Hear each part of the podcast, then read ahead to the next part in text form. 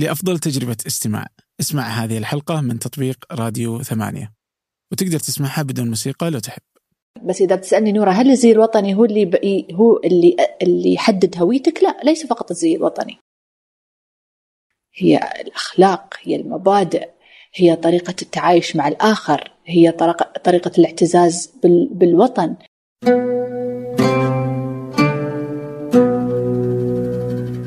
أهلا هذا فنجان وأنا عبد الرحمن أبو مالح. ضيفتي اليوم هي معالي وزيرة الثقافة وتنمية المعرفة في الإمارات العربية المتحدة الأستاذة نورة الكعبي. هي وزيرة الثقافة ورئيسة لجامعة زايد وترأس بعض من المناصب في المجالات الإعلامية. فالحديث ما بين هذه الثلاث الأشياء آه، الثقافة التعليم والإعلام. كيف ممكن أنه نستطيع أن نصدر ثقافاتنا. كيف نعتز بهويتنا؟ ما هي أصلا الثقافة وما هي الهوية؟ كيف قدرت مثلا تجربة زي تجربة كوريا أنها تصل إلى قلب الصحراء؟ فقدرت كوريا أنها تنشر هذه الثقافة الكورية وأنه نقدر اليوم نشوف أستاذ كامل آه، في الرياض آه، لفرقة كورية. فهذا الحديث كيف اليوم نقدر نستخدمه في حياتنا اليومية؟ ما هو دور وزارة الثقافة الإماراتية أو وزارة وزارة الثقافة بالإجمال في هذه الأمور. فالحديث ماتع حلقة آه، رائعة. قبل أن نبدأ أود منكم مشاركة الحلقة مع من تعتقدوا أنها تهمه. كذلك آه، لا تنسوا تقييم الحلقة في آيتونز وغيره من المنصات. تنويه أو إعلان آه لبودكاست أشياء غيرتنا. بودكاست أشياء غيرتنا هو الإنتاج الأحدث من إذاعة ثمانية حصل على جائزة التميز الإعلامي الوطني من وزارة الإعلام في السعودية آه كأفضل منتج إذاعي في المملكة. فهذا البودكاست يتحدث عن أشياء حصلت في الماضي وغيرتنا. فالحقيقة أنه التاريخ الاجتماعي لم يتطرق إليه أحد وهذا البودكاست متخصص في توثيق المشهد المشهد آه آه الاجتماعي في المملكة العربية السعودية وفي الخليج. آه في هذا البودكاست هناك المؤرخ الاجتماعي منصور العساف ومازن العتيبي يعملان على إنتاج حلقة كل يوم اثنين. البودكاست سيكون في وصف هذه الحلقة استمعوا إليه. أما الآن لنبدأ. أهلا نوره اهلين الله يعطيك العافية. آه خليني اسجل طيب. طيب بجي من أكثر من مكان يعني. بس أحس يعني كذا وأنا جالس آه، أعد. يعني كذا جالس أفكر. آه، طبعا معي مازن وكذا. بعدين كذا اللي خليني أقرأ مناصبك يعني. لا ما في داعي. لا يعني شوفي ما شاء الله. يعني وزير الثقافة وتنميه المعرفة رئيسه جامعة زايد رئيسه أو نائبه رئيس مجلس إدارة هيئة المنطقة الإعلامية في أبو ظبي. آه، رئيسه مجلس إدارة أبو ظبي الوطنيه للمعارض نائبه رئيس مجلس إدارة شركة أبو ظبي للإعلام. آه، وعضو في عديد من المجالس والشركات. وكذا آه، يعني وين تلقين وقت يعني؟ العمل فريق عمل مش بس نورة. فهذا كله في فريق يعني مع نورة يخلي نورة تقدر تشتغل. Okay. يعني still كيف يعني أحس إن تنظيمها يعني صعب. يعني مثلا الحين أنا جالس أحاول أدير ثمانية مثلا وما أقدر أنام. يعني مرة متعبه السالفة. يعني كذا آه يعني كذا تحسين المسألة فيها يعني في آه فريق فريق العمل يحتاج له آه. أحس ان أنت رئيس جيد أنا رئيس سيء. لا لا بس يعني تدري إدارة أحس إنها صعبة. ف, ف ولكن لكن لكن عادة الناس الرهيبين أوكي؟ تلقى إنه يقدر يدير أكثر من مكان و... وكلها مشيها تمام. يعني أتذكر كذا يجي بالي مثلا الحين إيلون ماسك أصلا. CEO لشركتين مثلا كل شركة تقول أنا أقوى مدري شو سبيس إكس وتسلا. يجي بالي كثير يعني كذا اللي تلقينهم عنده أكثر من شركة وعنده شو مضبط وضعه. وأتذكر حتى غازي قصيبي كيف كان يكتب آه شعر ومدري شلون وزي كذا ويكتب في جريدة ويكتب في مجلة ووزير ويعتبر وزير رهيب بعد يعني. فأتوقع إن في في عندكم سر أنا ماني بعارفه فحاولي تغششيني يعني. هو دائما يكون في ما أريد أقول روتين بس يكون طريقة يومك كيف؟ ترى يومك ما يكون فقط عمل طول الوقت. شو يومك؟ يومك في أنت في العائلة في الأصدقاء في مدرائك في فريق عملك. في الأشخاص اللي يشتغلون في المبنى في عوامل وايد. فأنت يومك هذا يوم متكامل مو بيوم بس أنا وشغلي. شغلي شيء رئيسي شغلي يحدد مثلا منو نور الكعبي مثل ما ذكرت. آه بس آه الموضوع معقد أكثر. ولكن أنا دائما هي العدسة اللي أنت تشوف فيها يومك. أوكي. يعني لا تلبس نظاراتك اللي حاطنها على راسك عشان تشوف يومك. يعني أحسن الواحد أم أم في شوائب في اليوم تراه عبد الرحمن في في شوائب. نقدر إحنا نحدد شو هي الشوائب. الشوائب هو السلبية. الشوائب هو مثلا إذا أنا بديت يومي. في السيارة فجأة حد دعمني. توني بادية يومي. عندك خيارين. خيار إنك تعصب وتتريل الشرطة وتعكر مزاجك أو خيار إنك توقف تسمع موسيقى وتخلي حد يتفاهم مع الشخص. هاي خ... دائما هاي الخيارات تكون بسيطة إنك تتخذها ترى قبل ما إنك أنت تنفعل. بس بعد العواطف يبالها ترويض طريقة النظر ليومك يبالها بعد ترويض. شلون تروضينها مثلا؟ آه الخبرة تلعب دور. الأشخاص اللي أنت تعمل معاهم يلعبون دور. الأشخاص اللي آه كنت أنا آه يعني مرؤوسيني قبل واللي هن الحين يلعبون دور. طريقة إدارتهم طريقة آه كيف أنهم يتعاملون مع مع التحديات في البيت مثلا كيف كيف أشوف الوالد يتعامل مع أشياء كيف الوالدة تتعامل مع أشياء. كيف مثلا عندي أختي مثلا دكتورة إحنا قريبين من العمل من, من العمر ولكن يسموني دكتورة أنا بس أنا مش دكتورة لازم بعد أحدد هالشيء. يمكن نظارة. يمكن نظارة آه كيف يكون عندك أنت أفراد في عائلتك أفراد من يعني أصدقائك كيف ينمون فيك هالشيء في العمل بعد نفسه؟ هذا جانب شخصي.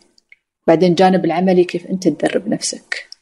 بعدين عندك الجانب الإداري مثلا عند الناس يختلفون. إذا أنا بحاول أني أعين الأشخاص اللي يتطابقون معاي فكريا ويتطابقون معاي حتى في في السوالف ما بنتوافق. أنت غير ومثلا أحمد غير وميثا غير كل واحد عنده طريقة في العمل يعني يمكن أنت دمك خفيف يمكن أنا دمي ثقيل. بس مش معناته إنه ما نقدر نشتغل مع بعض. صح. زين وأكيد أنت عندك أصدقاء تحس إن دمهم ثقيل بس بعد أصدقاء. صح؟ صح. وتقول لهم ترى دمك ثقيل ما تضحك. زين إيه.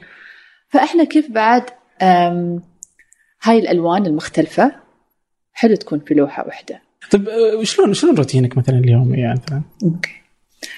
روتيني اليومي طبعا مهم عندي جلسات تأمل meditation أقل شيء عشر دقائق في اليوم. أبدأ يومي بمديتيشن أبدأ يومي أني ما أفتح شيء اسمه واتساب. أحاول أني ما أفتحه. إحنا نتكلم عن الساعة كم الحين؟ نتكلم عن الساعة قول سبعة الصبح. سبعة الصبح. رياضة الصبح ساعة واحدة. وبعدين وقت الرياضة وقت الساعة وأنا أجهز نفسي أه، نسمع موسيقى شوي. الأخبار يا أنك تسمعها يا أنك تقرأها. الحين صارت في أه، طريقة أنك تشوف الأخبار بطريقة ملخصة.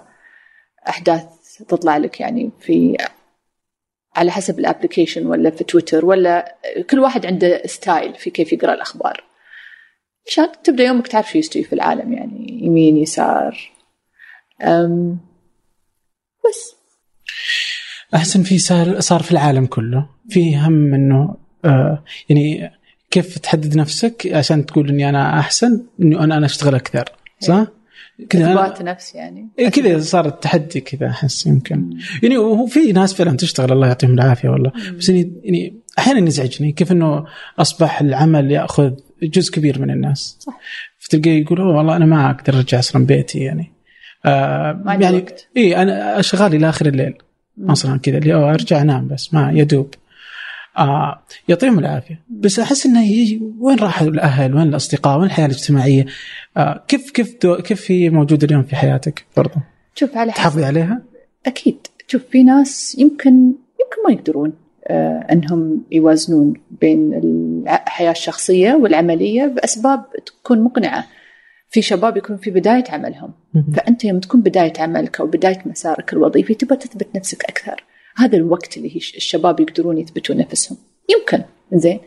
بس بعد فترة بعد الواحد يشوف عمره هو ترى أنا مقدرتي غير عن مقدرتك عبد الرحمن. أنت يمكن تقول لي نور أنا عادي بشتغل 24 ساعة ما عندي مشكلة بنام أربع ساعات. يمكن أنت بلت يمكن أنت آه في الليل تشتغل أكثر عن النهار. نورة تشتغل في النهار أكثر عن في الليل. بعد نفس الشيء في اختلافات. بس الواحد في نفس الوقت بعد يشوف هو ال- الجيج. كم أنا بقدر أني يعني أضغط على نفسي في الشغل. هل بتوصل مرحلة أني بقول يا ليتني لست مع عائلتي أكثر؟ هل بتوصل مرحلة أني بقول يا ليتني سمعت لصديقي يوم كان يباني؟ هل بي- بيني وقت اللي بقول يا ليتني شوي آه، آه، آه، اعتنيت بصحتي أو اعتنيت بطريقة تفكيري كيف أفكر كيف كيف أثقف نفسي كيف أقرأ شيء مختلف هو كله أول شيء يبدأ بنفس الواحد بفكر الواحد بنفسية الواحد. اللي اللي اللي أنا شوية يعني مرات أحس إنه يضايق إنه يوم شخص يكون يومه كله شغل في شغل حتى وهو جالس مع أصدقائه. حتى يقول والله أنا صار عندي واحد اثنين ثلاث. حتى لو إنه آه تليفونه دائما قدامه. هذا يضايق. لأن إذا أنت تعرف إذا في شيء ضروري ضروري 100% تعرف شو الواحد يقدر يسوي؟ يقدر إنه يشيل التليفون أو إنه ما يجلس مع أصدقائه. صح. يعني أتذكر كذا في واحدة كانت آه، أنا ناسي والله إذا آه، كان في كتاب ولا ناسي بس إنها كانت تقول إيش؟ إنه كان زي كذا إنه ما تقدر تبغى تقعد مع أهلها تقول أنا ما أقدر. آه بعدين ظاهر آه، آه، جاء خرب كذا انفكت ماسورة في البيت فخرب البيت صارت تنكب يعني كذا موية. فاضطرت إنها تطلع ساعتين أو ثلاث ساعات يوميا لمدة أسبوع الظاهر كذا عشان تخلص تجلس مع العمال وتخلص المسألة دي فبعدها اكتشفت قالت okay إذا أنا بقعد إذا قدرت أطلع يعني يوم احتاج قدرت أطلع لي ساعتين. أول كنت أقول ما أقدر. فمن بعدها قالت إنه أنا بس ما كنت أعطي أصدقائي هذا الوقت. مم. أنا أقدر أطلع إذا كان في أولوية. مثل اللي يقول لك تلعب رياضة يقول لا ما ألعب رياضة ليش ما شي وقت؟ امم اليوم كم ساعة فيه؟ 24 ساعة. كم ساعة تنام؟ قولي ثمان ساعات. ممتاز. زين الواحد عنده ساعات ياكل فيها ساعات يلعب فيها رياضة ساعة على الأقل ساعة بالكثير يقرأ شيء. بالكثير. كيفك؟ تقرأ من الموبايل ولا من الكتاب إحنا ما بنحدد. فاليوم يومك عندك يوم كامل. بس هو كيف تدير؟ أحس يعني هذه هذه واذا وإذا في في يوم ترى ترى في يوم تكون يكون ضغط العمل فيها أكثر عن الأيام الأخرى. طبيعي. فأنا خلاص أبرمج رأسي. أقول أنا عارف اليوم ما بيكون عندي وقت أسوي واحد اثنين ثلاثة. okay. okay. طيب برجع لل- للتأمل ال meditation. آه متى بداتي؟ بكمل تقريبا خمس سنين. خمس سنين. شو تستخدمي Headspace ولا لوحدك ولا؟ آه، مرات آه، بدون Headspace آه، أو Calm. okay. ومرات في يعني. كيف كيف حسيتي بعد خمس سنين أثر عليك يعني؟ أحس أثر علي بالطريقة اللي أبدأ فيها يومي. آه، أحس في مثل صفاء ذهني بالواحد يوم بيفكر. آه، اتخاذ القرارات. يمكن بعد آه، الطريقة اللي أتعامل فيها آه، إذا صار شيء الواحد يتوقع إنه يمكن أعصب زيادة أو يمكن إنه مو معناته إني ما أعصب لا الواحد طبيعي الواحد يعصب يعني وبنك طول الوقت زن وهذا عادي. آه، أحس إنه غير بالطريقة اللي أشوف فيها آه، حياتي اليومية أو الحياة ككل يعني. في قناعة صار يمكن. أحس في قناعة. في صبر. في آه، طريقة اتخاذ القرار طريقه تكون متأنية أكثر. اللي إنه عجيب يعني كيف آه، كيف إنه مهم كذا إنك تقدر تقعد مع نفسك تقدر تضبطها يعني. بس إنه أحس إنه هو في نفس الوقت يبغى له آه، يبغى لها يعني إنك توصل لشكل جيد. لأنه مو بس إنك بس تقعد تحط يدك على. كذا يعني عرفت الجلسة هذه؟ مو كذا أنا ما أجلس الجلسة هاي يوم اتامل بس عشان إذا الكاميرا تصورك الحين مو بهاي الطريقة للواحد. يعني بس آه فعجيب والله. طيب آه كذا ودي أقفل مع وقتك اللي هو آه أنت نشطة مثلا على الانستغرام يعني آه طبعا على حسب. قطوة الوزارة المشهور قطو. okay. ف فكيف برضه تاخذ منك الشبكات الاجتماعيه وقت يعني؟ لا. okay. تاخذي بس كذا تدخلي تنشري اللي تبغيه كذا و- يعني. والتفاعل okay. ما ياخذ space في راسي إني أقرر أو اني مثل إذا بطرشك message أهلين عبد الرحمن. بس يعني نفس الطريقة. okay. إيه لانها هي برضو من الأشياء اللي تاخذ وقت بشكل مخيف يعني. على حسب أنت كيف تتعامل مع ال- ال- ال social media في ناس آه، عندهم استراتيجية شو بيحطون شو شو بتكون كيف بتكون مثلا الجملة كيف بتكون ال- الصورة؟ وطبعا لازم يكون إذا الشخص يمثل جهة آه، حكومية أو جهه لازم الواحد يعني آه، ما يتعامل فيها كأنه حساب شخصي. آه. يعني أنا مثلا ما أقدر أقول نور الكعبي حساب شخصي. أوكي. كيف شو يعني حساب شخصي نور الكعبي؟ يعني لا بالعكس نور الكعبي محسوبة على واحد اثنين ثلاثة. إذا أنا عندي مثلا مؤسستي الخاصة أو شركة خاصة أو ما إلى- ما عليه حساب شخصي. يصير اللي يصير. بس أنا مش محسوبة على نور الكعبي حساب شخصي. في نفس الوقت أحاول أن ما أريد أقول أحاول. وسائل التواصل الاجتماعي أنا أستخدمها من قبل وظيفتي كوزيرة. من زمان يعني. أحب من البداية أستكشف. يعني في البداية أول ما نزل كانت أيام ال Hotmail. بعدين. طلع ال Gmail. بعدين قالوا Gmail بسرعة حجزوا أسامي. تعرف حركة حجزوا أسامي؟ نفس بلى. حجزوا أسامي حجزوا أرقام. فحجزت اسمي. الحمد لله. إنستغرام. حجزت ثلاث عشان كذا مميز يا. letters زين. آه، في تويتر لقيت اسم. ف it's مو عن حجز بس أحب أستكشف شو هالوسيلة بتساعدني. و- ويمكن ليش أنا أحب أستكشف عبد الرحمن؟ لأنه من صغري وأنا أحب ال- آه، الجيمز الكمبيوتر ويعني اهتماماتي كانت أكثر الألعاب الإلكترونية من الألعاب.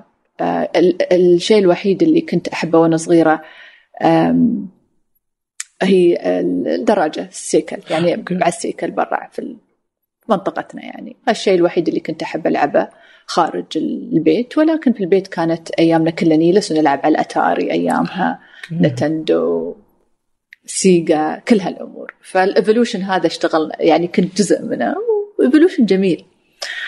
فهاي طبيعتي. أحب ان أشوف شو الجديد فمن البداية كان في جانب شخصي لها لها صفحاتي في الوسائل التواصل الاجتماعي.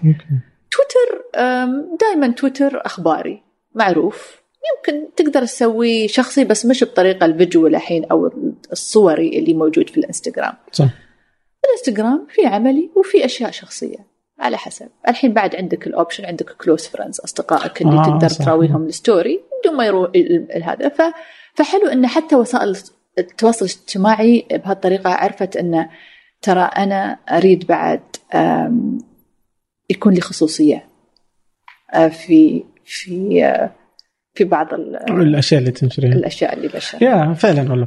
طيب آه يعني في كثير بس الحين يعني على يعني إذا كنت في- البداية كنت مهتمة بالألعاب وزي كذا شلون تحول إنك تهتمي مثلا بالفنون؟ ما يعني ولا كانت نفس الشيء من البداية وأنت صغيرة؟ أه، يوم كنت صغيرة كنت أحب أرسم وايد. أوكي. أه، بتسألني رسامه بقول لك لا. آه، شنو؟ بقول قبل ما تسألني عبد الرحمن.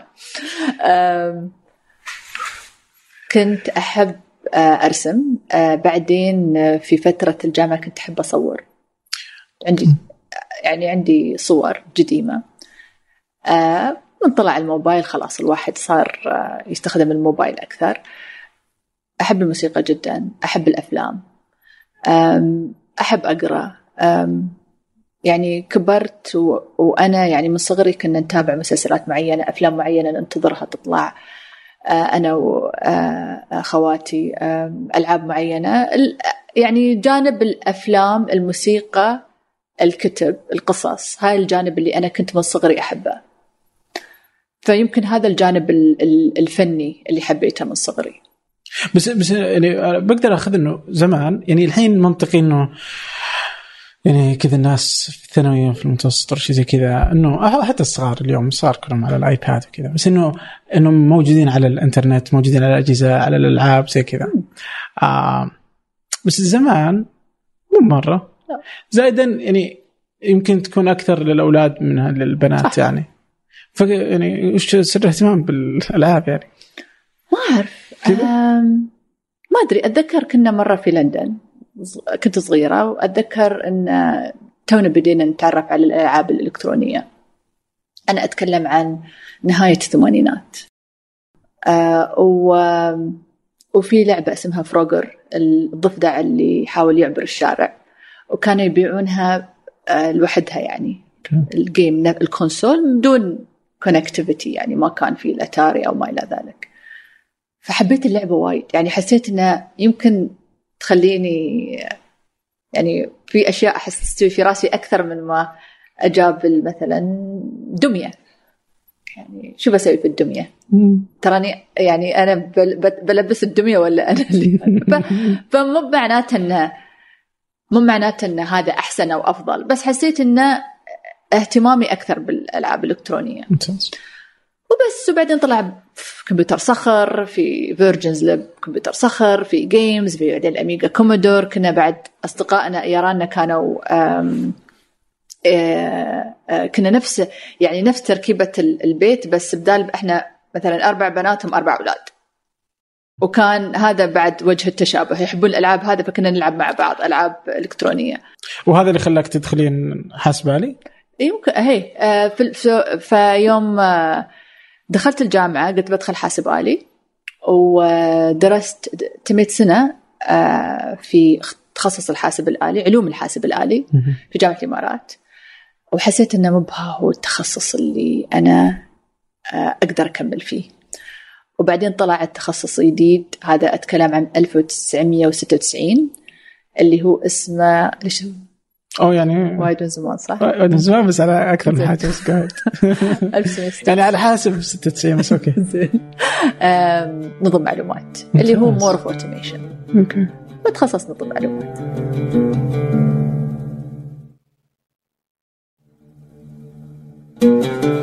طيب أنا أتذكر كذا آه، في لك أنت مرة قلتي على جامعة زاي آه، على الجامعة كيف انت اخترتيها؟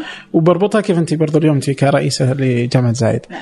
آه، انت يوم دخلتي تخصص انه قالوا لك اوه ما تغيرين رغم يوم دخلت التخصص آه، جلسي سنة تبغين تغيرين ابى اغير هي. آه ما كان سهل إني أغير امم ف... فرحتي قلتي لمدير الجامعة إذا ما غيرتوني صح. بطلع هي. إيه هذه المشكلة أحس كيف عرفت هالقصة؟ يعني ما أدري وأنا أبحث أوكي زين بس ال- الفكرة إيش؟ إنه هذه الفكرة اللي أنت تسوينها هي موجودة أتوقع عند كل الشباب اليوم. كل الشباب. مو كل بالضرورة بس إن هذا الشكل العام. إنه الناس تطلع من الثانوي عمر صغير. ما يقدر يعرف وش يحب. يمكن إنه يحب مثلا الكمبيوتر شوي بس مو معناته إنه يمكن يبغى يصير حاسب. يمكن بيصير يعني عادي زي اهتمامه في الحاسب الآلي ممكن يكون يبغى يدخل تسويق. لأنه هو يعرف هذه شغلته هذا اهتمامه. ما له دخل بالرياضيات ومدري شلون وزي كذا. فلازم يقرر وعمره 17 18 يقرر وش مستقبل حياته كله في أول سنة يدخلها. ممكن يقولون سنة تحضيري ومدري شلون بس يعني نفس الشيء. آه ولا أدري كيف هنا حقيقة بس مثلا في السعودية برضو عندنا إنه آه إنك الظاهر تختار ثلاث تخصصات. وهم يختاروا لك واحد منها يعني بناء على الأفضلية. وإذا امتلأ هذا بيحطونك في الثاني وهكذا. بعدين ما عاد يمديك تغير. بينما برا يختلف الوضع. أنت اللي تنزل موادك أنت تحول من تخصص لتخصص. المسألة بسيطة جدا لأنك ما تدري إيش تقرر يعني فجأة تقدر تغير. آه زي مثلا أنت كنت حاسبة علي ويمكن لو ما كنت مصرة وزي كذا يمكن ما حطوك يمكن طلعت من الجامعة ورحت جامعة ثانية صارت مهمة صعبة جدا. آه و still حتى يمكن بعد سنتين تلقى انه نظم معلومات أنا أبغى مثلا في مكان في الآداب ولا في مكان ثاني ما تدري وين. فكيف تشوفين اليوم؟ يعني إيش الوضع اليوم؟ برضو كرئيسة جامعة زايد. هل اليوم تغير ذا الموضوع ولا هو؟ زين أنا من ناحية اللي أشوفه في جامعة زايد اللي أشوفه الحين في اللي صراحة بعد يعيبني في هالجيل اللي تو اللي في الجامعة بادي الجامعة إنه صار آه، يعبر عن اللي يحبه واللي ما يحبه. كيف أعرف توصلني رسائل بالتويتر؟ وأقرأ كل الرسائل توصلني بالتويتر سواء كان أسلوب حلو ولا مش حلو. آه نورة هل أنت ما تحبين الاسلوب مش حلو؟ لا ما أحبه. أنا وقتي الحين عقب في الجامعة إن الواحد يشوف الأسلوب إذا زين أو لا. ولكن يشوف شو السبب اللي يخلي الطلبة تعصب على أو تتضايق من إنه في مساق معين انسحب أو في التسجيل ما كان سلس أو في العديد من الرسائل توصل. أنا تخي... الحين شفت موقفي اللي صار في الجامعة. أنا كنت أمشي في ساحة الجامعة. ما كان في تويتر طبعا. أمشي في ساحة شفت المدير يمشي رحت كلمته. بالضبط نفس الشيء. عبد الرحمن. أنا أي ساحة موجودة بها؟ الفيرتشوال الرقمية. يعني الطالبه تيني أو الطالب. أن عندنا بعد طلاب في جامعة زايد في أبو ظبي. ويرسلون رسالة. الرسالة هاي وجهت الفريق. كل الرسائل اللي توصل نور الكعبي من جامعة زايد للطلبة مهما كان نوع الرسالة أبى أعرف سبب الاستياء. ليش؟ لأن أنا أعرف إذا وقت الطلبة هذا هذا العمر بالذات ما حسينا إحنا وجهناهم في المسار اللي هم يبون يدرسون فيه أو أو أو نعدل من أي شيء نقدر نساعدهم فيه. أنا بأثر على مستقبل. مو بسهل. إن أنت عندك طلبة جامعه وبعدين أنت تتكلم أوكي الواحد يوم يتكلم ما هو جيل المستقبل. كيف أنت جيل المستقبل اللي اللي بيستلم الراية بعدك؟ كيف بيكون؟ هل بيكون جيل واعي؟ جيل مسؤول جيل أختار شيء لأنه آه عنده يقين أن هذا الشيء اللي يقدر يتخصص فيه ويخدم فيه آه مجتمعه وبلده طيب كيف تشوفي لا تزال اليوم مثلا مهمة التبديل بين التخصصات صعبة؟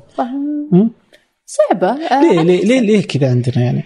يعني تشوف أنا ما أقدر يعني أحس دائما مثلا كل الدكاترة درسوا في أمريكا كلهم عاشوا يعني مثلا عندنا عشان تصير دكتور يجب انك تبتعث ماجستير دكتوراه في أمريكا أو في بريطانيا ولا ما أدري فأنت جربت الطريقة هذيك التعليميه يعني وش اللي يجي؟ وبعدين إحنا أوه إحنا نختار لك الجدول. إلى اليوم ينزل الجدول زي ما هو.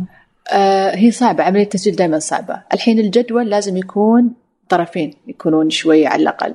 ما بقول لك متساويين في الرضا بس الجامعة شو اللي تقدر توفره؟ عندها كادر أكاديمي وعندها class عبد الرحمن. وال class ما نبغى يكون زيادة عن 40 شخص. زين نبغى يكون في focus على الأقل للطلبة. وبعدين عندك الطلبة نفسهم. زين الحين صعب إن الواحد يعدل شو الطالب يبغى. لأنه يوم أنا كنت طالبة عبد الرحمن في أشياء كنت اباها والمفروض يعني لو أفكر فيها الحين ما يصير. زين آه شيء طبيعي إن إن كل واحد يوم يكون عمره أصغر يكون أكثر من دفع يكون آه يكون يعني يبغى يختار تخصص يبغى يغير تخصص الحين لأنه يمكن شيء طبيعي هذا الاندفاع لأن هذا جزء من النضج. واحد يوم ينضج يوم فكره ينضج يوم طريقة آه آه آه تفكيره بعد يكون في نضوج يتغير بعدين مع على مر الأيام. ولكن كيف بعد تخلي يكون في تواصل واضح. قبل دخول الجامعة هذا هاي النقطة اللي اللي وايد مهمة في المدرسة. كيف أنا عندي الطلاب في المدرسة يعرفون إنهم بيروحون هاي الجامعة؟ ليش بيروحون هاي الجامعة؟ ليش هالتخصص يبونه؟ ليش خلي التخصص. في في طلاب يتخرجون من الثانوية يعرفون الشركة اللي يبون يشتغلون فيها أو الهيئة الحكومية أو ما إلى ذلك. في ناس لهم. بلان مرتب. في سنورة. في الجامعة دخلت حاسب. ما عجبني. قلت لهم لا أبى نظم معلومات. عجبني لأن حسيت به جنرال في طريقة أني أقدر أعمل فيها في كذا مؤسسة. ف... فالقالب ترى صعب.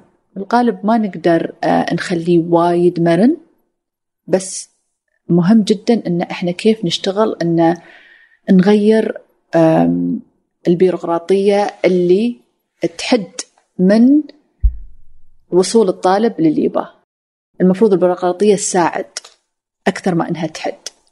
يعني ما نبى red tape green tape. برجع أنا ذكرت الوالدة لأنها كانت آه، يعني في ضاف LinkedIn آه، لك آه، يعني منشور كتبتيه كان إنه كيف إنه أنت درستي في البداية. في الابتدائي في مدرسة أهلية يمكن أو عالمية خاصة. خاصة إيه. وهذه المدرسة تدرس بالإنجليزي. بعدين أنت صرتي آه، ما تريد تكتبي عربي ولا تريد تتكلمي؟ أكتب عربي. بس من بس من اليسار لليمين. الابداع آه، يعني هذا اليوم اللي الوالدة زقرتني وقالت لي نور اكتبي اسمك وما مديرة المدرسة مثل ما ذكرت. وبكل ثقة كتبت شلون. كنت تكتبي والله أنا أظن هذا هاي هاي, عبقرية. نورة. تقدر الحين تكتب بالرس- من اليسار لليمين؟ لا عربي لا. ما, ما يعني لا أمي أعطتني فرصة زيادة. لا آه. بس بالعكس أنا أعطي أمي آم آه يعني كل المودة وكل الاحترام وكل ما وصلت لليوم وبسبب بعد تشجيعها بسبب إن إيمانها إن اللغة العربية هي هي هي اللغة اللي تحدد هوي هويتي هي اللغة اللي اللي مهمة جدا لمستقبلي. يمكن أقول لك في الجامعة أو آه، درست في أمريكا سنة كنت تضايقت من هالقرار ولكن آه، اليوم أحس انه كل القرار, اللي خذته إنه طلعني من مدرسة خاصة عشان أدرس في مدرسة حكومية هو القرار الصعب كانت عشان تبغاك تتعلمين عربي؟ هي عربية اللغة العربية هي كانت مم. عندها ال- أقولها أقولها بس كانوا وايد من اللي تعرفينهم يتفاخرون إذا اللغة الإنجليزية أفضل من اللغة العربية. فقالت هي أدري. ولغتهم الإنجليزية ممتازة. كانت مدرسة إنجليزي قبل ما تكون مدرسة عربي. بس عربيتها العر... لغتها العربية ممتازة جدا. طيب إنها أخذتك آه، للغة العربية. اليوم لا نزال نشوف يعني ناس كثير يعني آه، من الأهالي اللي يحس إنه آه، تعليمه في المدارس العالمية والمدارس الأهلية اللي يدرس باللغة الإنجليزية إنه مهم جدا للطفل علشان يصير يعني إنه هذه خلاص. يعني زي ما يقولون اللي خلاص أو عربي ما في مشكلة بس إنه هذا اللي بيفيد ولدي في المستقبل هو اللي بيوظف الناس هو اللي زي كذا يعني كيف تشوفين اللغة؟ الإنجليزية مهمة جدا أوكي. آه، عشان إحنا وصلنا مرحلة إن آه، صارت في آه، كثير من الثقافات اللي اللي متناو- متناول إيدك أو سواء كنت في العمل أو سواء كنت على موبايلك. آه، فهي سلاح إنك أنت تكون أيضا متمرس بلغه أخرى. اللغة الإنجليزية هي اللغة العالمية في الممارسات كلها يعني إحنا نسافر أي مكان نتكلم إنجليزي. صح تقول لي فرنسا تقول لي مكان في آه، اللغة الفرنسية أقوى عن اللغة الإنجليزية بعد تتكلم كلمتين إنجليزي بيفهمون عليك يعني فهاي اللغة هي اللي هي اللي أعتبرها اللغة اللي ياسة تطلع منها بعد آه، الكثير من الاب- الابتكارات أو التقنيات في عالم الإنترنت هاي اللغة. صح. هذا هذا واقع. إنزين. اللغة العربية مهمة جدا جدا جدا لأن اللغة العربية هي آه، لغتك هي هويتك هي أدبك آه، هي إرثك آه، هي لغة أجدادك لغة لغة الدين الإسلامي. هي هي اللغة ال- ال- اللي اللي تميزك. زين فأنت ما تقدر بعد تقول والله اللغة العربية بعدين ولكن على الأقل الأهالي اللي أنا يمكن أعرف ليش يختارون مثلا مرات المدارس الخاصة يمكن ما يكون لغة يمكن يكون مستوى المدرسة الخاصة في أمور أخرى يكون أفضل مثل النوادي المواهب مثل الرياضة مثل الطريقة في الامتحانات مثل الطريقة في تنمية المعرفة للمادة أكثر من الحفظ. الستايل الطريقة التعليم يمكن مختلفة في المدارس اللي مثل ما تفضل تسمونها أهلية. زين. يمكن هذا السبب. بس بعد صعب أن الواحد آه، يخلي في طريقة تواصل بلغة عربية جميلة سلسة. لغتنا العربية إحنا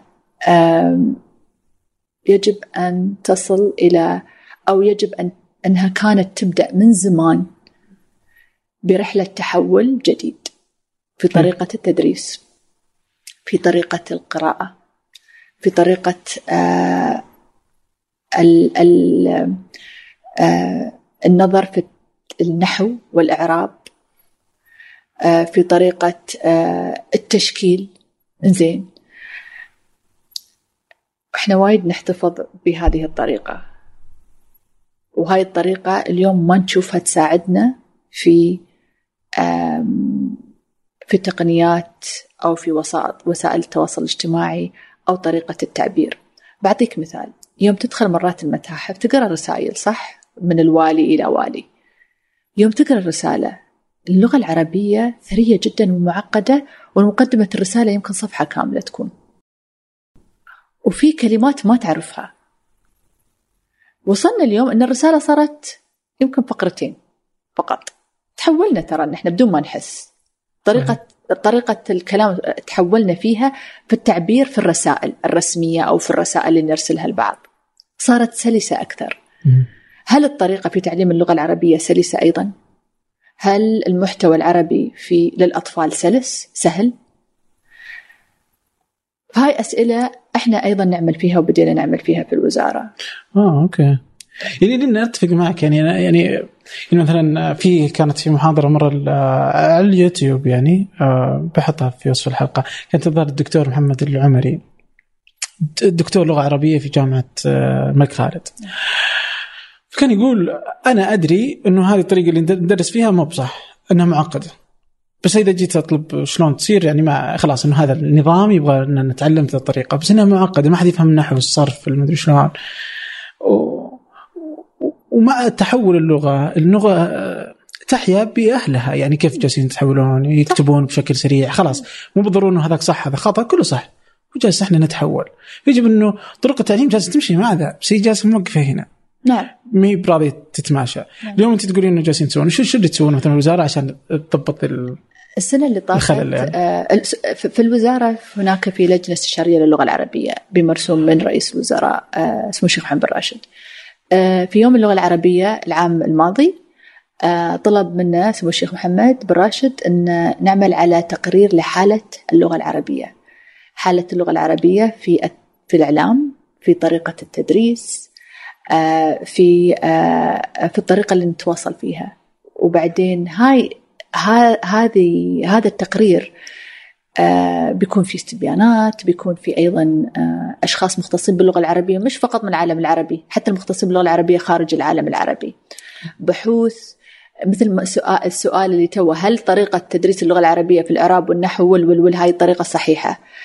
آه هل طريقة اللغة العربية إحنا مع الأطفال آه، ياسين نعلمهم إياها بطريقة تمزج أيضا الثقافة أو الموسيقى أو الفن تخليهم يحفظون ال ال ال آه، القصائد أو الأغاني.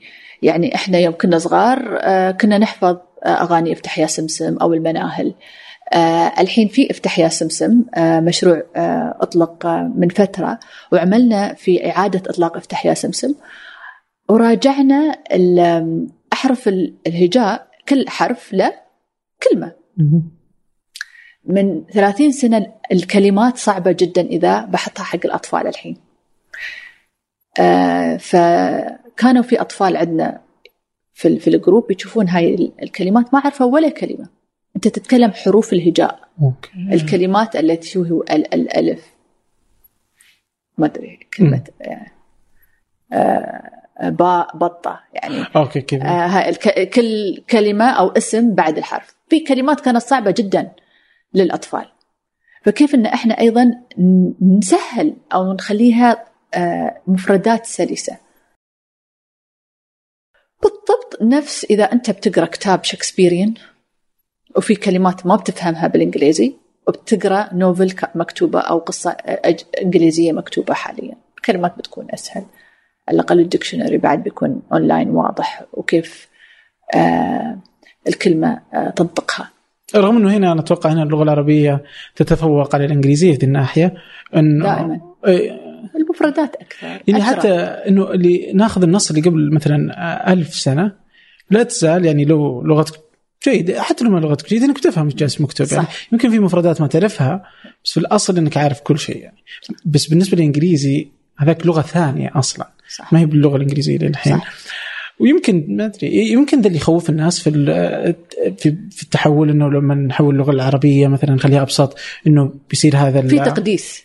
في تقديس يعني في الواحد يوم يقدس شيء جدا ما يغير ما ما ما يقدر يغير يتقبل آه. إن إن في تحول. هذا التقديس أحس يبالنا إحنا نفكر فيه.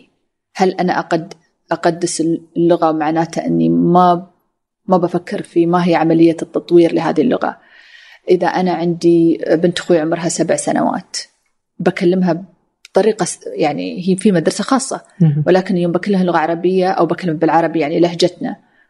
ترى اللغة العربية الفصحى هل هي كانت اللغة التي يتحدث فيها أيام خلينا نقول الرسول أو الصحابة هل كانت لغة عربية فصحى؟ ما أدري. يعني أدري إنه في لهجات. إيه؟ في لهجات. في لغة عربية موحدة ولكن في إيه لهجات. في لهجات اللهجة. إحنا إحنا نشوف مسلسلات تاريخية كلها لغة عربية. فدائما نقول لا. إحنا كلنا نتكلم لغة عربية. اللغة العربية الفصحى هي اللي يتكلمون فيها العرب.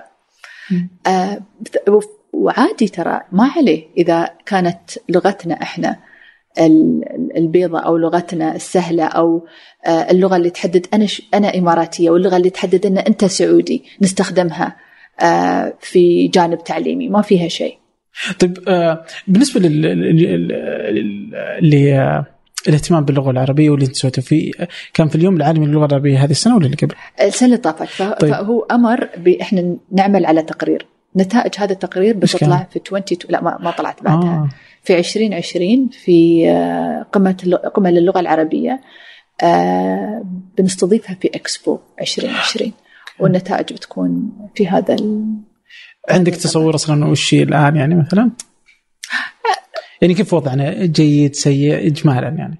هو ما هو ترى الوضع ما بيقول لك أنت جيد وسيء عبد الرحمن لازم بيقول لك طريقة تف... تعليمك ما مو بياسه تفيد بسبب واحد اثنين ثلاثة. أوكي. ما هي النقاط اللي نقدر نعالجها؟ بعدين هذه النقاط اللي نقدر نعالجها. هذه النقاط ناخذها نوديها مثلا لمجلس التعليم في دولة الإمارات. المدارس تتبنى أن خلنا نبدأ بخطوة جريئة أن نبدأ نطور طريقة تعليم اللغة العربية. وعلى الإعلام نفس الشيء وعلى مدري شلون على الاعلام الإعلام هذه طريقة ما نعم. تنفع. انترستنج طيب تمام. في نقطة اللي هو إنه اللغات يعني وإن كانت إنها مهمة الا انه مو بالضرورة يعني صح إنه اللغة الإنجليزية هي اللغة العالمية وهي اللغة اللي آه، الناس تستخدمها في كل مكان. لكن ما هي برضو سبب انتشار ثقافة مثلا الأمريكان في كل مكان؟ يعني في عندنا المسلسلات الأفلام الأغاني آه مثل هذه هي اللي هي هذه المنتجات الثقافية هي اللي تخلي الناس المنتج آه إي هي اللي تخلي الناس ترتبط بتلك الثقافة أو طبعا. هذه. آه بس في نفس الوقت إنه نجي نطالع عندنا مسلسلات عندنا أفلام عندنا أغاني عندنا كتب. بس الناس مع ذلك اليوم في الشارع آه، الناس تتابع Netflix تروح تتابع المنتج الأجنبي. ليش ليش لا يزال هذا يعني؟ وين المشكلة؟ عبد الرحمن أنا يوم بفتح Netflix شو المسلسل العربي اللي بشوفه ما أدري يعني. إذا إذا بروح سينما كم مس... كم فيلم سعودي أو فيلم إماراتي أو فيلم مصري هل أنا بختار شو بختار؟ اي فعلا يعني بيصير تحدي آه بشوف جوكر ولا بشوف آه، همام في أمستردام مثلا صح انت قديم بس هذا اللي حضر في بالي صح إيه؟ صح شو بشوف؟ شو اللي بتابع؟ الحين كمية المنتج المنتج الفني المنتج الفني المنتج الفني الأجنبي واقعيا واللي نشوفه أكثر من المنتج العربي زين المنتج العربي أكثر بكثير ونوعية أفضل في سواء كان في الأفلام الوثائقية أو سواء كان في الأفلام أو كان في المسارح البرفورمانس زين نشوف أنه أحسن. مو معناته أن إحنا ما عندنا منتج. إحنا عندنا منتج. بالعكس عندنا منتج أدبي عندنا مسارح عندنا أفلام عندنا مسلسلات. أنا السؤال اللي بسأله نفسي نورة متى آخر مرة تابعتي مسلسل عربي؟ ما أذكر. آخر مرة تابعت فيه مسلسل من البداية للنهاية عربي. أنا ما أقلل من المنتج المسلسلات العربية ولكن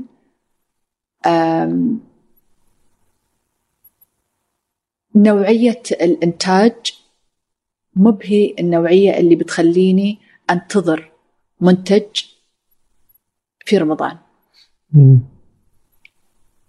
والمنتج في رمضان ترى الثلاثين يوم هاي وكل يوم حلقة صار شيء قديم جدا. إحنا لازم نفكر في كيف إن مؤسساتنا الإعلامية يجب أن تعمل بطريقة مثل ما تعمل فيها الشركات اللي إنتاجهم يكون مو بشرط شركة إنتاج كبرى ولكن حتى لو شركة إنتاج فيها شخصين ولكن المنتج. إحنا بدال ما إن ننظر إلى شركة الإنتاج لازم نغير نظرتنا للمنتج والفكرة نفسها. آه في الكثير من من الأفكار الجميلة اللي اللي موجودة في عالمنا العربي أو من الأغاني أو من الأفلام يمكن كل فترة في فيلم حلو نشوفه. يعني أنا استمتعت آخر في آخر فيلم آه بركة قابل بركة زين استمتعت. اولا عندنا إحنا تقارب ثقافي إحنا والسعودية في تقارب ثقافي في تقارب في الهوية في تقارب في طريقة أيضا هذا. يعني قريبين من بعض. زين؟ فاستمتعت لأن بعد حسيت إن في شيء يمثلني في هذا المسلسل. وفي آه، حبكة درامية وكوميدية جميلة جدا. زين؟ بس هل يصير إني أتذكر فيلم من سنتين ثلاث سنين؟ فكمية المنتج أكثر. فتجبرنا إحنا في النهاية أول ما أفتح Netflix أتابع documentary آه، أو series آه، تو طالع. وبعدين آه يعني في أسامي مسلسلات صار الحين تأثر فيك تأثر في الطريقة اللي تفكر فيها. وصلنا مرحلة إنه مو بس الكوميدي مو بكوميدي شو أقول لك ظاهري. لا الكوميدي اللي يشتغل على الكوميديا عندنا لازم يعرف شيئين. شيء واحد إن الكوميديا لازم أنت تكون فيلسوف وتكون تعرف بالمادة اللي تبى تضحك فيها الناس مو بطريقة شكلية فقط. هذا محتوى الكوميدي. المحتوى الثاني هو محتوى الأطفال. من من من أكثر الأعمال صعبة أنك أنت تشتغل على محتوى الأطفال يصل إلى الطفل. هذا يبالي علم أو أو مساحة آه، من التخصص أكبر بكثير من اللي إحنا نفكر فيه. مش مش مسألة دبلجة صوت يا عبد الرحمن. ف ف... فمنتجنا في منتج موجود عندنا قصص جميلة بس ما عد القصة تنكتب الرواية تنكتب. بس مثلا أم... أتمنى أشوف موت صغير مسلسل. أتمنى. بس أتمنى أشوفه بنوعية أم... 15 حلقة مثلا. بدل 30 إنزين مثلا. حتى ممكن تكون ستة. أو ممكن ستة. إنزين. عادي وهذا بس بتكون نوعيته انه نور الكعبي شافت المسلسل و... وتوم في نيويورك حب المسلسل. ف ف ف فان شاء الله يكون عندنا أكثر جرأة في هذا الشيء. وين وين نحتاج الجرأة؟ آه إن نتقبل أن ناخذ risk ومخاطر أني بتقبل فكرة آه، مجموعة شباب كتبوا الفكرة عندهم في البيت ولا في الجراج. زين. وعرضوها. وخلاص وأنا أتبنى الفكرة. ولكن أتبنى طريقة التصوير. أتبنى التفاصيل اللي بتكون بتخلي هذا العمل عمل ناجح.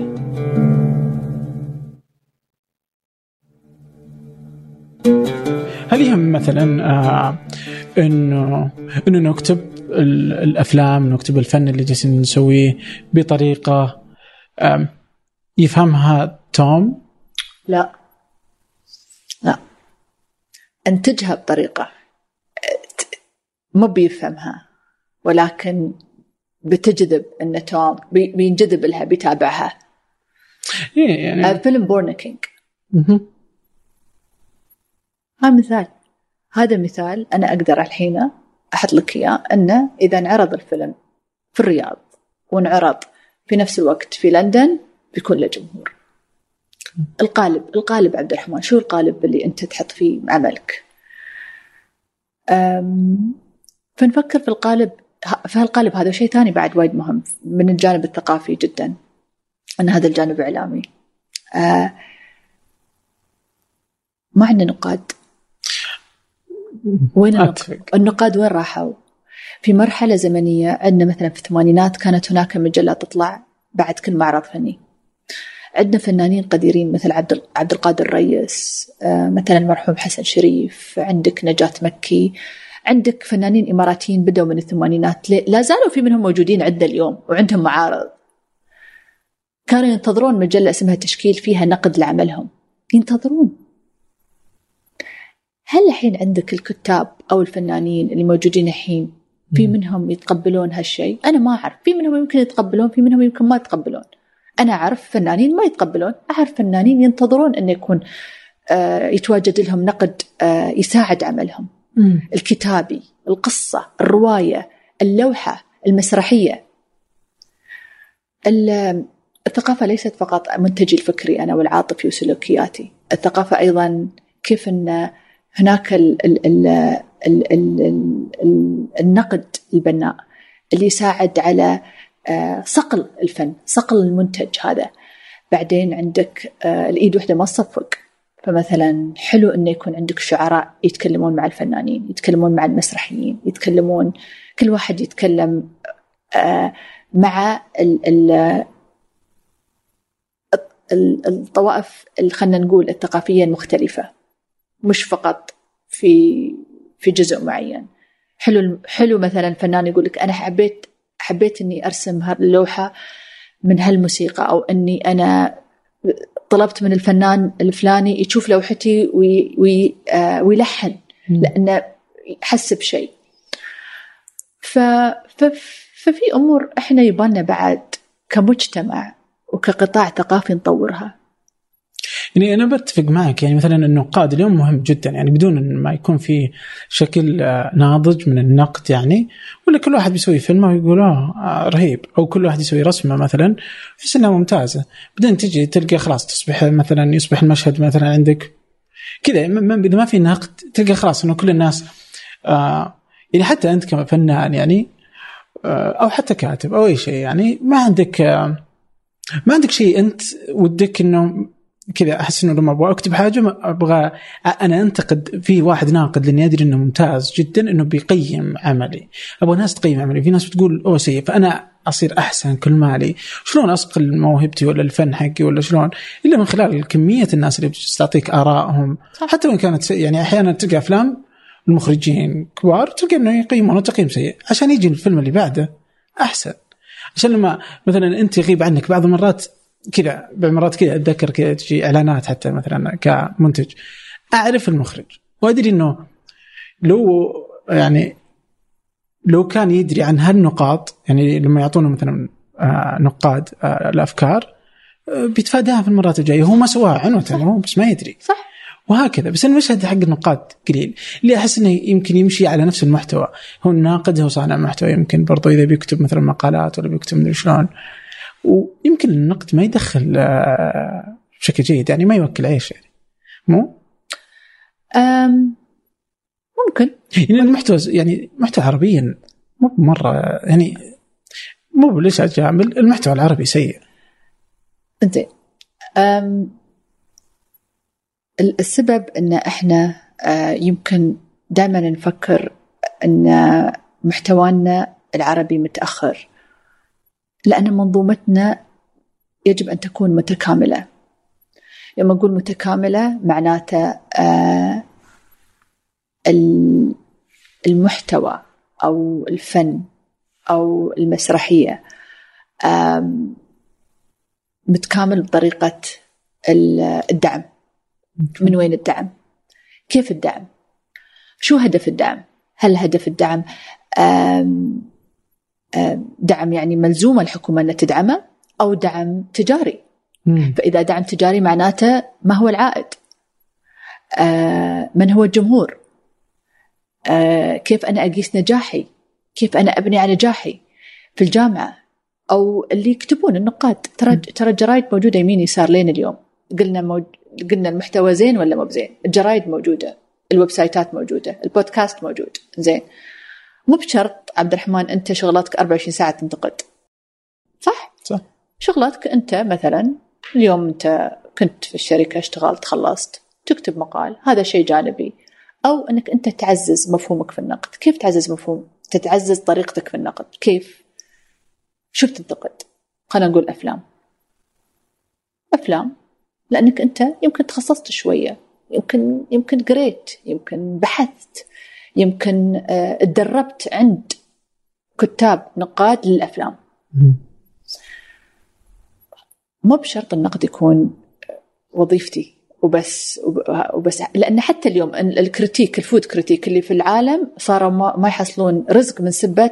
الحين صار جوجل أو Yelp يحط لك هالمطعم زين ولا مو بزين وال stars. وبعدين أنت ذوقك غير عن ذوقي.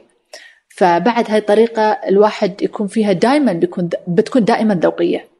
حتى لو إنه مو على جوجل. ولكن لازم يكون آه، في إلها شو بقول لك؟ آه، مسار متخصص واضح معين. بعدين أنت يوم بتبني اسمك أن هذا الناقد أنا بنتظر منه يكتب عني. حتى لو أني أحب النقد أو أني أستاء من النقد. طيب آه، إذا هذا على الناقد الحالة كيف تشوفين مثلا المحتوى العربي كامل؟ لأني أحس إنه برضو واحدة من الأشياء اللي تاخذينها على كاهلك يعني. المحتوى العربي قلت لك. المحتوى العربي آه، محتوى ثري. في الكتب ثري. في الشعر ثراء في التاريخ ثري جدا. في الشاشة ثري من الناحية الترفيهية. مسابقات أغاني صوت talents هل المحتوى عربي ثري في ال في ال في ال sci-fi في الأفلام آه، ال sci-fi لا. الخيال هل الخيالية؟ لا. هل المحتوى العربي في الدراما التاريخية قوي لا مم. يوم أقول لا لأن للأسف أنت دائما بتكون أو مو للاسف هناك دائما بتكون مقارنة. المقارنة شيء إحنا دائما في يومنا نقارن. بقارن إذا بقارن مسلسل درامي عندي هالمسلسل درامي وهالمسلسل درامي. واحد اثنين ثلاث. في مقارنة. وفي أسباب أنا بتخليني كش كشخص أقول أنا بختار الدراما هاي لأنها أفضل من ناحية واحد اثنين ثلاث فما آه، وقف آه، القطار شوية ما استوى لابديت من الثمانينات. أنا هاللي اشوفه لأني كنت أتابع كنت أتابع مسلسلات أو أفلام عربية في الثمانينات. كنا نتابع كنا نتابع مسلسلات دراما. أكثر شيء كان أيام الإنتاج الخليجي المشترك كويتية. نتابعها. كنا صح. نستمتع. ليش؟ لأن كنا نشوف نفس طريقة العرض مع المسلسلات الأخرى سواء كانت إذا يتنا من بريطانيا أو أمريكا. بعدين بدت المسلسلات الخيالية تطلع الأفلام الخيالية تطلع. حتى الأفلام ال thriller آه، الأفلام آه، الأكشن آه، كلها القتالية كلها مختلفة تماما. التكنولوجيا بدأت في مختلفه نشوفها في الأفلام. أو المحتوى ما نشوفه عندنا. التكنولوجيا تغيرت. المذ... ال... ال... الإذاعة المذيع. شخص بس هذا نشوفه 10 15 سنة 16 20 سنة في الشاشة هذه. لين اليوم ما نشوفه يتغير. فنشوف في ثقل في المحتوى ثقل في الإلقاء. فمرة ثانية ال ال الاهتمام يكون التج... ال commercial والعائد مهم. ما بقول لك مش مهم. بس أنا أشك إن إحنا عندنا شركات إعلامية في الوطن العربي يالسة مردودها مثل مردود الشركات في في في العالم الغربي أو الأوروبي أو حتى حتى البوليوود. حتى البوليوود.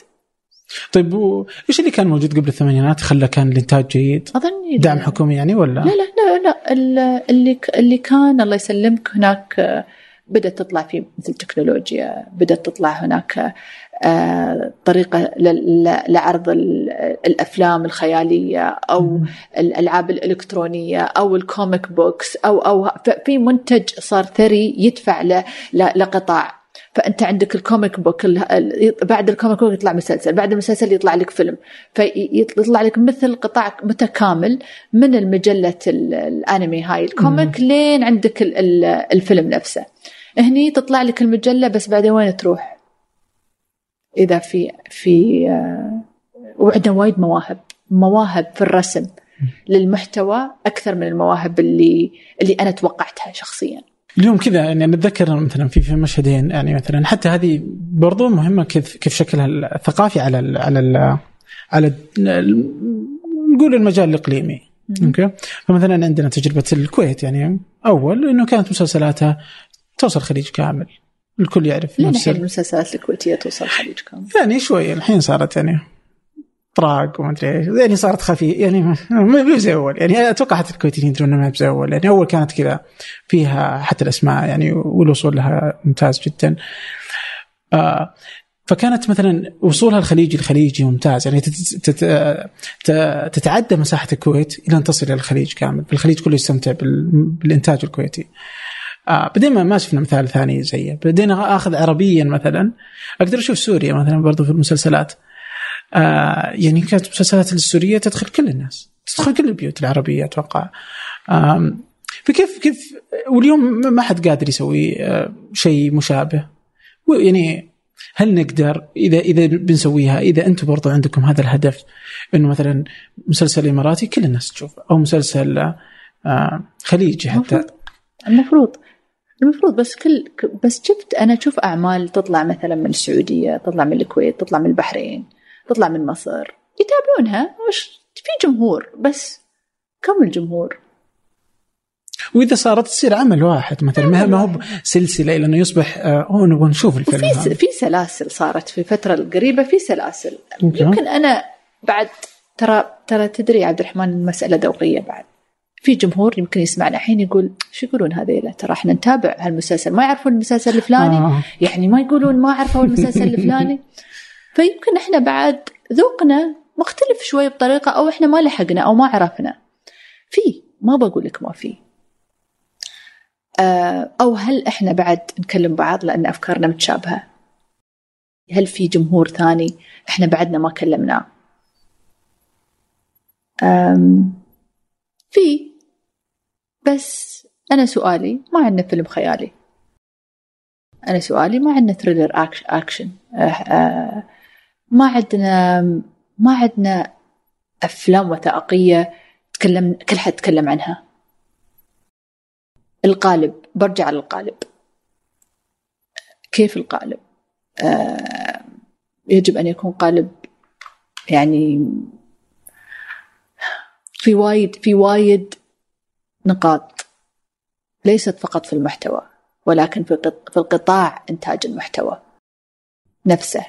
قطاع كيف أن القطاع هيكون فيه استدامة.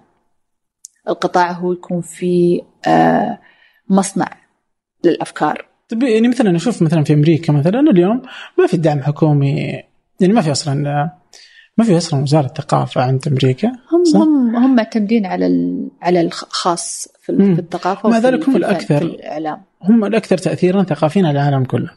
صح إنه في كل بقية العالم أتوقع في وزارة ثقافه وزي كذا. بس يعني الدولة اللي ما عندها اللي قدرت إنها تخليها تجاري قدرت توصل للناس كلها.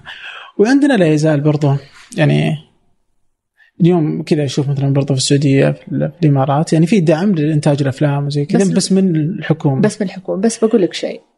هل هو واجبها أصلا كذا؟ ولا خطأ في المنظومة؟ لا, لا, لا. الوزارة. سواء في وزارة إعلام أو وزارة ثقافة. العمل اللي المفروض الرئيسي للوزارة هو النظر في القطاع واستراتيجية القطاع ودعم القطاع وما هي التشريعات التي تساعد هذا القطاع. في البداية. زين. هناك صناديق للدعم سواء كانت للأفلام سواء كانت للشعر سواء كانت للعمل الفني. هناك مؤسسات. زين. عمل الوزارة إحنا ك... ك... كأشخاص في هذا العالم العربي. مرات بنقول الوزارة ما عندهم وزارة بس سووا بس في وزارة ما سووا. الوزارة عملها أكبر بكثير من دعم منتج.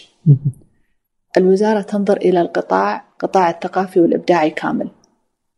القطاع الثقافي والإبداعي في الكثير من المقومات والكثير من يمكن التشريعات التي تساعد هذا القطاع. والكثير من أيضا معرفة شو اللي أنا ناقص عندي في القطاع. هل أنا قست القطاع اللي عندي وعرفت شو اللي أنا متقدمة فيه الإمارات أو متقدمة في بلد آخر؟ وما هي نقاط الضعف والقوة؟ سواء كانت من ناحية تعليمية سواء كانت من ناحية دعم مادي سواء كانت من ناحية فقط دعم تشريعي. فلا يجب ننظر على القطاع وهذا القطاع لا استراتيجية ولا أجندة. الوزارة تعمل على ذلك. في نفس الوقت أيضا تمثل البلد إقليميا عالميا آه وتكون مهتمة بالموهوبين.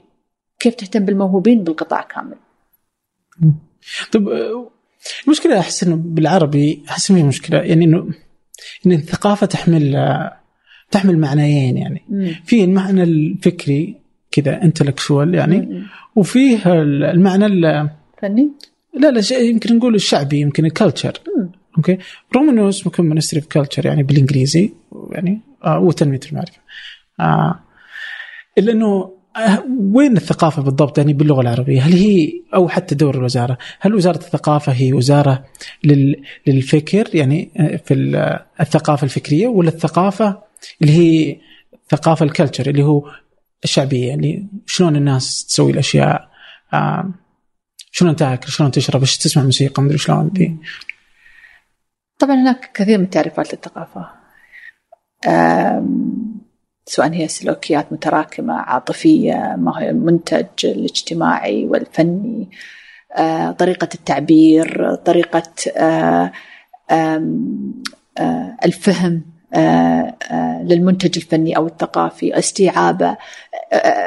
ياس أستخدم كلمات وايد أنت ما تقدر ما نقدر نقيسها. أنا الحين ما أقدر أقيس أنت كيف مستوعب هالجلسة. ولا أنت تقدر تست... صح؟ هل أنا أقدر اقيس هالشيء؟ ما ما نقدر نقيسه، فالحين ياسين نتكلم إحنا عن آه هذا التعريف اللي يخلينا نشوف من الجانب ال ال التراثي، الفني، التراث المادي، غير المادي، الهوية الوطنية. فأنت في ثقافة، في في في مفهوم للثقافة، ولكن عندك عمل وزارة الثقافة. آه اشتغلت في هذه الوزارة من سنتين من 2017 أكتوبر. وأول شيء أول شيء عملنا فيه مع فريق العمل هو أن ننظر لها مفهوم الثقافة. وشو بيكون مستوى وزارة الثقافة في دولة الإمارات في العمل على حسب التوجيهات اللي توصلنا من رئيس مجلس الوزراء. طلب منا 100 آه، خطة 100 يوم. خطة ال 100 يوم منها أن كيف نشتغل على استراتيجية جديدة. الاستراتيجية الجديدة مثل ما ذكرت لك. تنظر إلى جانب الفنون والتراث. جانب الهوية الوطنية الذي هو أيضا من جانب الفنون والتراث. القطاع الثقافي والإبداعي. يوم أقول لك القطاع الثقافي والإبداعي أنت تتكلم عن آه، تتكلم عن الموسيقى تتكلم عن الفن تتكلم عن المسارح تتكلم عن المطاعم تتكلم عن القطاع اللي آه، الزوار اللي يروحون المتحف ومن سبة إنهم جايين المتحف ساعدوا في واحد اثنين ثلاثة في القطاع الاقتصادي. زين ما هو بعد التأثير الثقافي اللي أكثر أو الإبداع اللي بعد يساعد هالشيء. عندك بعدين سياسات آه، آه، السياسات التي نعمل بها. وفي نفس الوقت عندك عملك مع المنظمات مثل اليونسكو. فإحنا حطينا قالب القالب واضح. أن الوزارة هي مهمتها أنها تعمل على الحفاظ على الموروث الثقافي وأيضا استدامة هذا الموروث الثقافي والنظر إلى أيضا ال ال آه، إحنا كدولة الإمارات كيف نقيس قطاعنا الثقافي والإبداعي. عندنا دراسة نقيس فيها هالمنتج خلينا نقول البيوت أو ال galleries اللي فيها الفن الفنانين آه، مستوى المسرح الشعر السينما الأفلام التسويق كل ما أو ال design التصميم أيضا. كل ما يصب في هذا القطاع في حالة دراسة نقيس هذا القطاع عشان نعرف ما هو الرقم الذي يساهم به القطاع الإبداعي والثقافي في دولة الإمارات. هذا هالرقم أنت بتحطه عند أصحاب القرار. وسيتم النظر إلى القطاع والثقافي الإبداعي أنه قطاع ليس فقط قطاع جميل معرض مسرحية شعر تاريخ فني لا. قطاع أيضا في آه، يساعد على الاقتصاد يساعد على آه، اختلاق وظائف جديدة ويساعد أيضا على أنك أنت ثقافتك تتعدى الحدود اللي أنت فيها. شلون تتعدى الحدود اللي أنت فيها؟ أعطيك مثال. خلنا نقول تصميم. مم. خلنا نقول عندك مصممين للملابس أو للأثاث. شارك شاركوا في معرض خارج دولة الإمارات. شركة عالمية رأت المنتج. طلبت من الشخص أنه ينتج هذا التصميم للأثاث معاهم.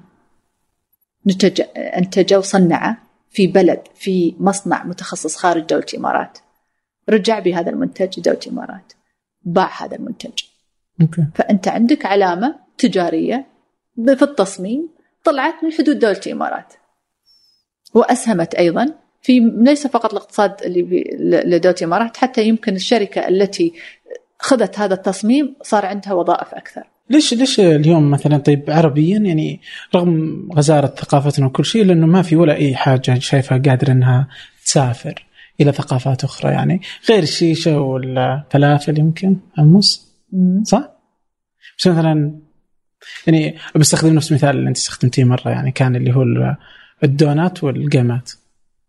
الدونات إنه موجودة كل الناس تاكلها يوميا. وتقدم الجيمات. بس الجيمات حقتنا في رمضان واللحين يعني. عادي يطلع لك مطعم يقول إحنا نسوي جيمات وهي أكلتنا. عادي ترى. الجيمات ما فيها ما في copyright بيكون. مم. مرات نشوف مطاعم فيها دونت شكله جيمات.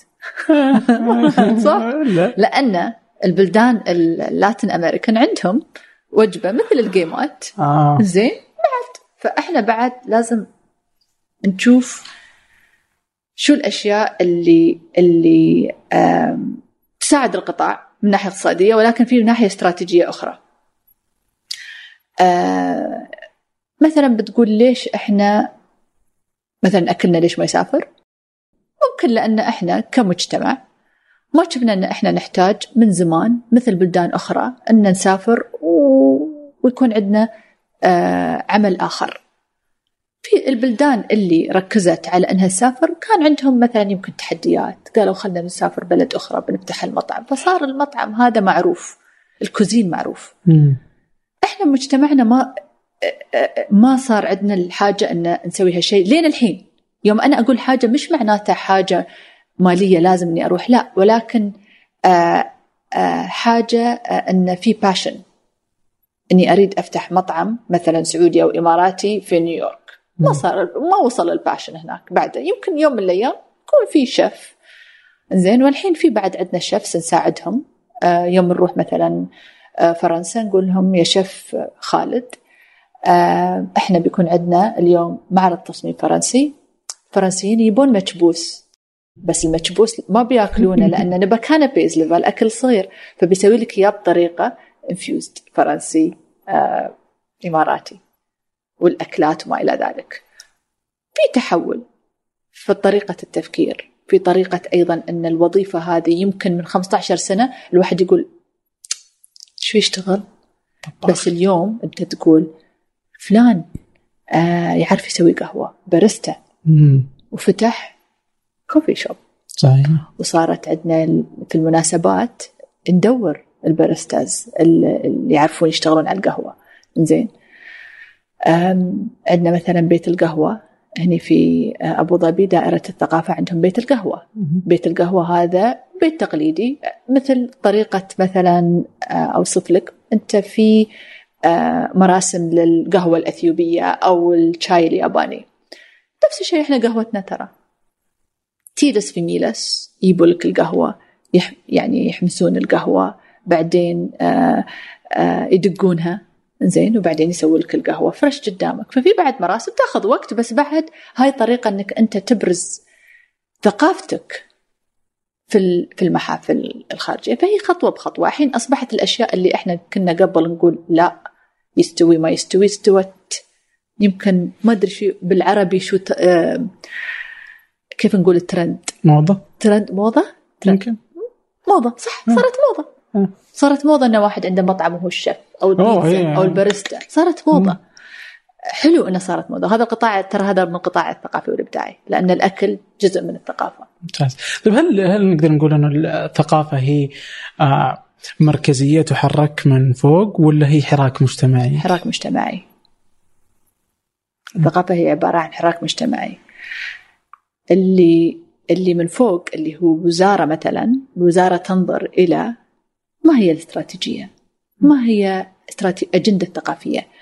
كيف أنا الموهوبين عندي مثلا يكون في سياسة لتفرغ الموهوبين مثل تفرغ الرياضيين تفرغ الموهوبين كيف أنا عندي سياسة لجذب الموهوبين في دولة الإمارات ويكون عندهم أيضا خطة لبقائهم في دولة الإمارات لأنهم هم جزء من هذا النسيج وجزء من هذا القطاع طيب آه، في آه، في من الأشياء اللي أنت قلتيها قبل شوي مثلا كانت من الاجزاء المهمة ل آه، وزارة الثقافة. زين. هي ما فتحت؟ ما فتحت. لا لا جربي. طيب خليها تفتح. ودي تشربي مويه لأن إيدي فيها. أوكي. تسلم. تسلم. اهم شيء تشربي مويه شو السالفة؟ مو بقوية الوزيرة. فيك البركة. في من الأشياء اللي كنت تقولي عنها قبل شوي هي كانت إنه آه، اللي بتهتم فيها الوزارة هي الهوية الوطنية. يعني كيف تشوفي تأثير مثلا الإمارات مثال يعني ممتاز آه يعني كذا كون إنه 80% من ال- اللي يعيشون في الإمارات هم من خارج الإمارات. آه في نفس الوقت من الأشياء اللي يعني مفترض اللي جالس واضح إنك تركز عليها اللي هي إنه برضو الهوية الوطنية الاعتزاز بالهوية بالإرث بالموروث آه بطريقة الكلام يعني إيش المشكلة أنت قلت قبل شيء في التعليم لو كان فيه ال- اللكنة أو اللهجة الإماراتية حتى. فواضح إلى هالدرجه يعني في الاهتمام. بس إنه يكون مثلا الكم الكبير هذا هذا التمازج بين الثقافات هل ممكن يأثر على الثقافة الإماراتية مثلا؟ مثال. يعني أحس أن ثقافتنا الإماراتية وهوية الهوية الإماراتية هي هوية منبعها هذا التمازج وهذا الثراء.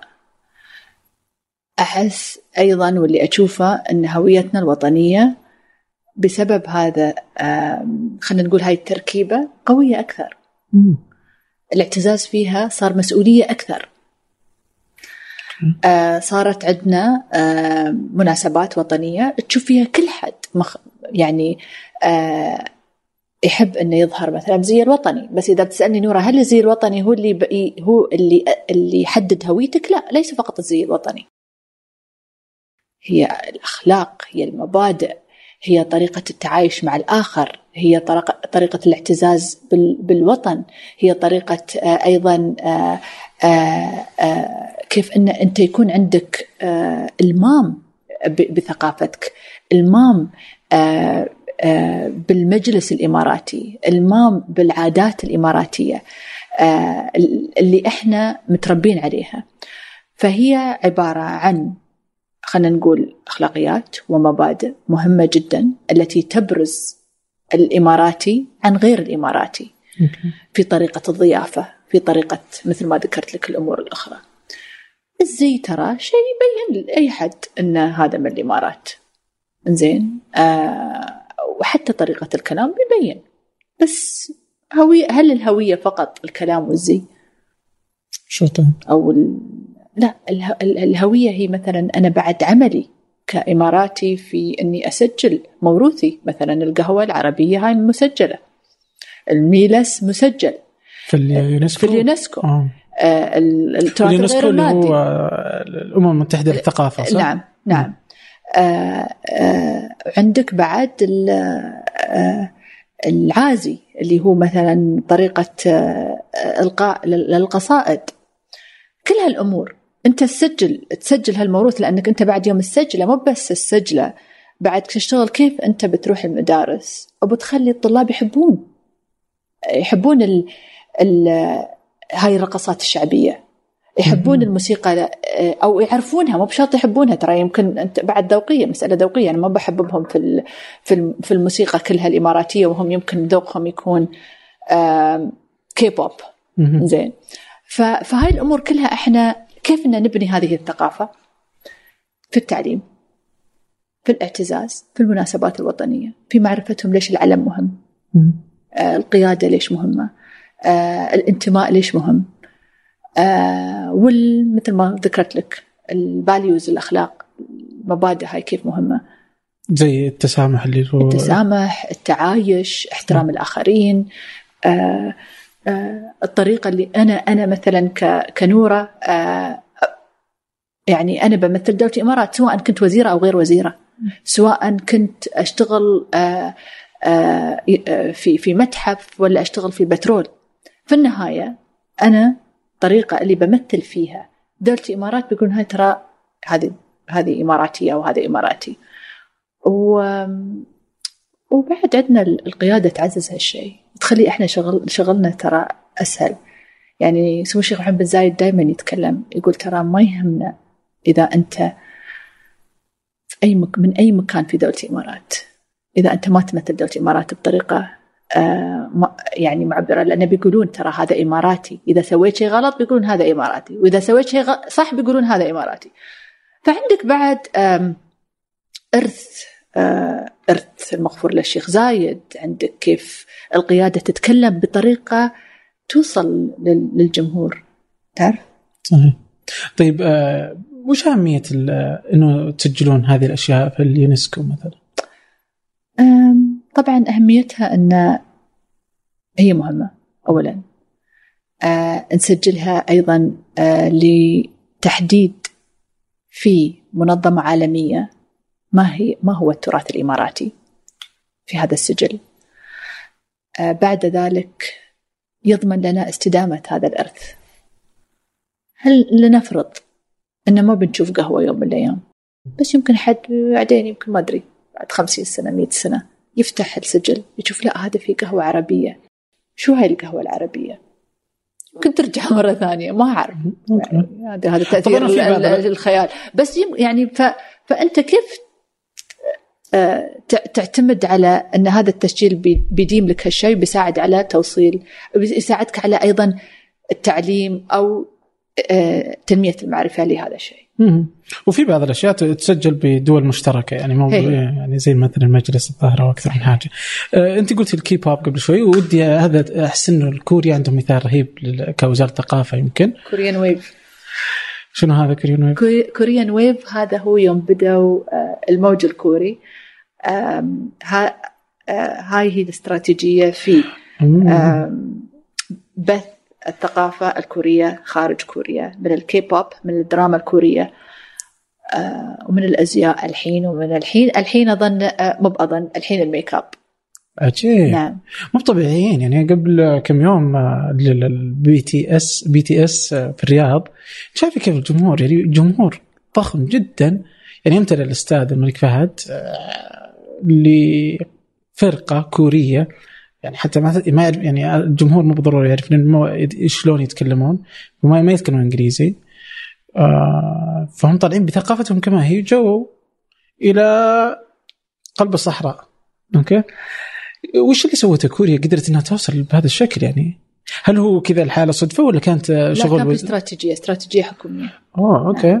استراتيجية مدعومة للحكومة ل آه، لنشر آه، الموج الكوري.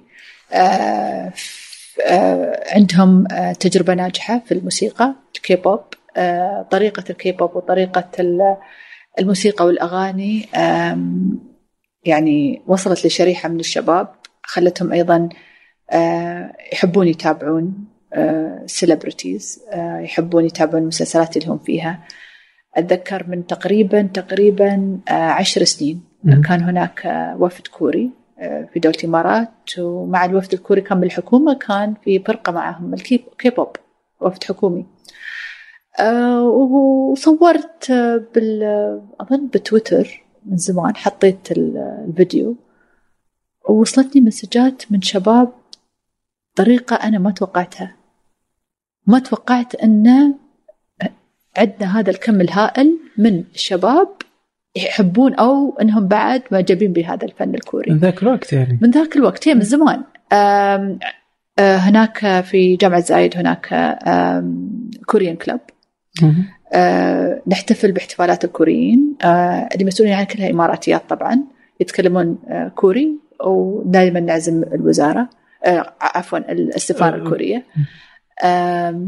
ففي في جمهور آه يحب الثقافة الكورية. وعندك آه، حتى آه، من كم من يوم آه، سمعت في الجابانيز كلوب تعليم اللغة اليابانية.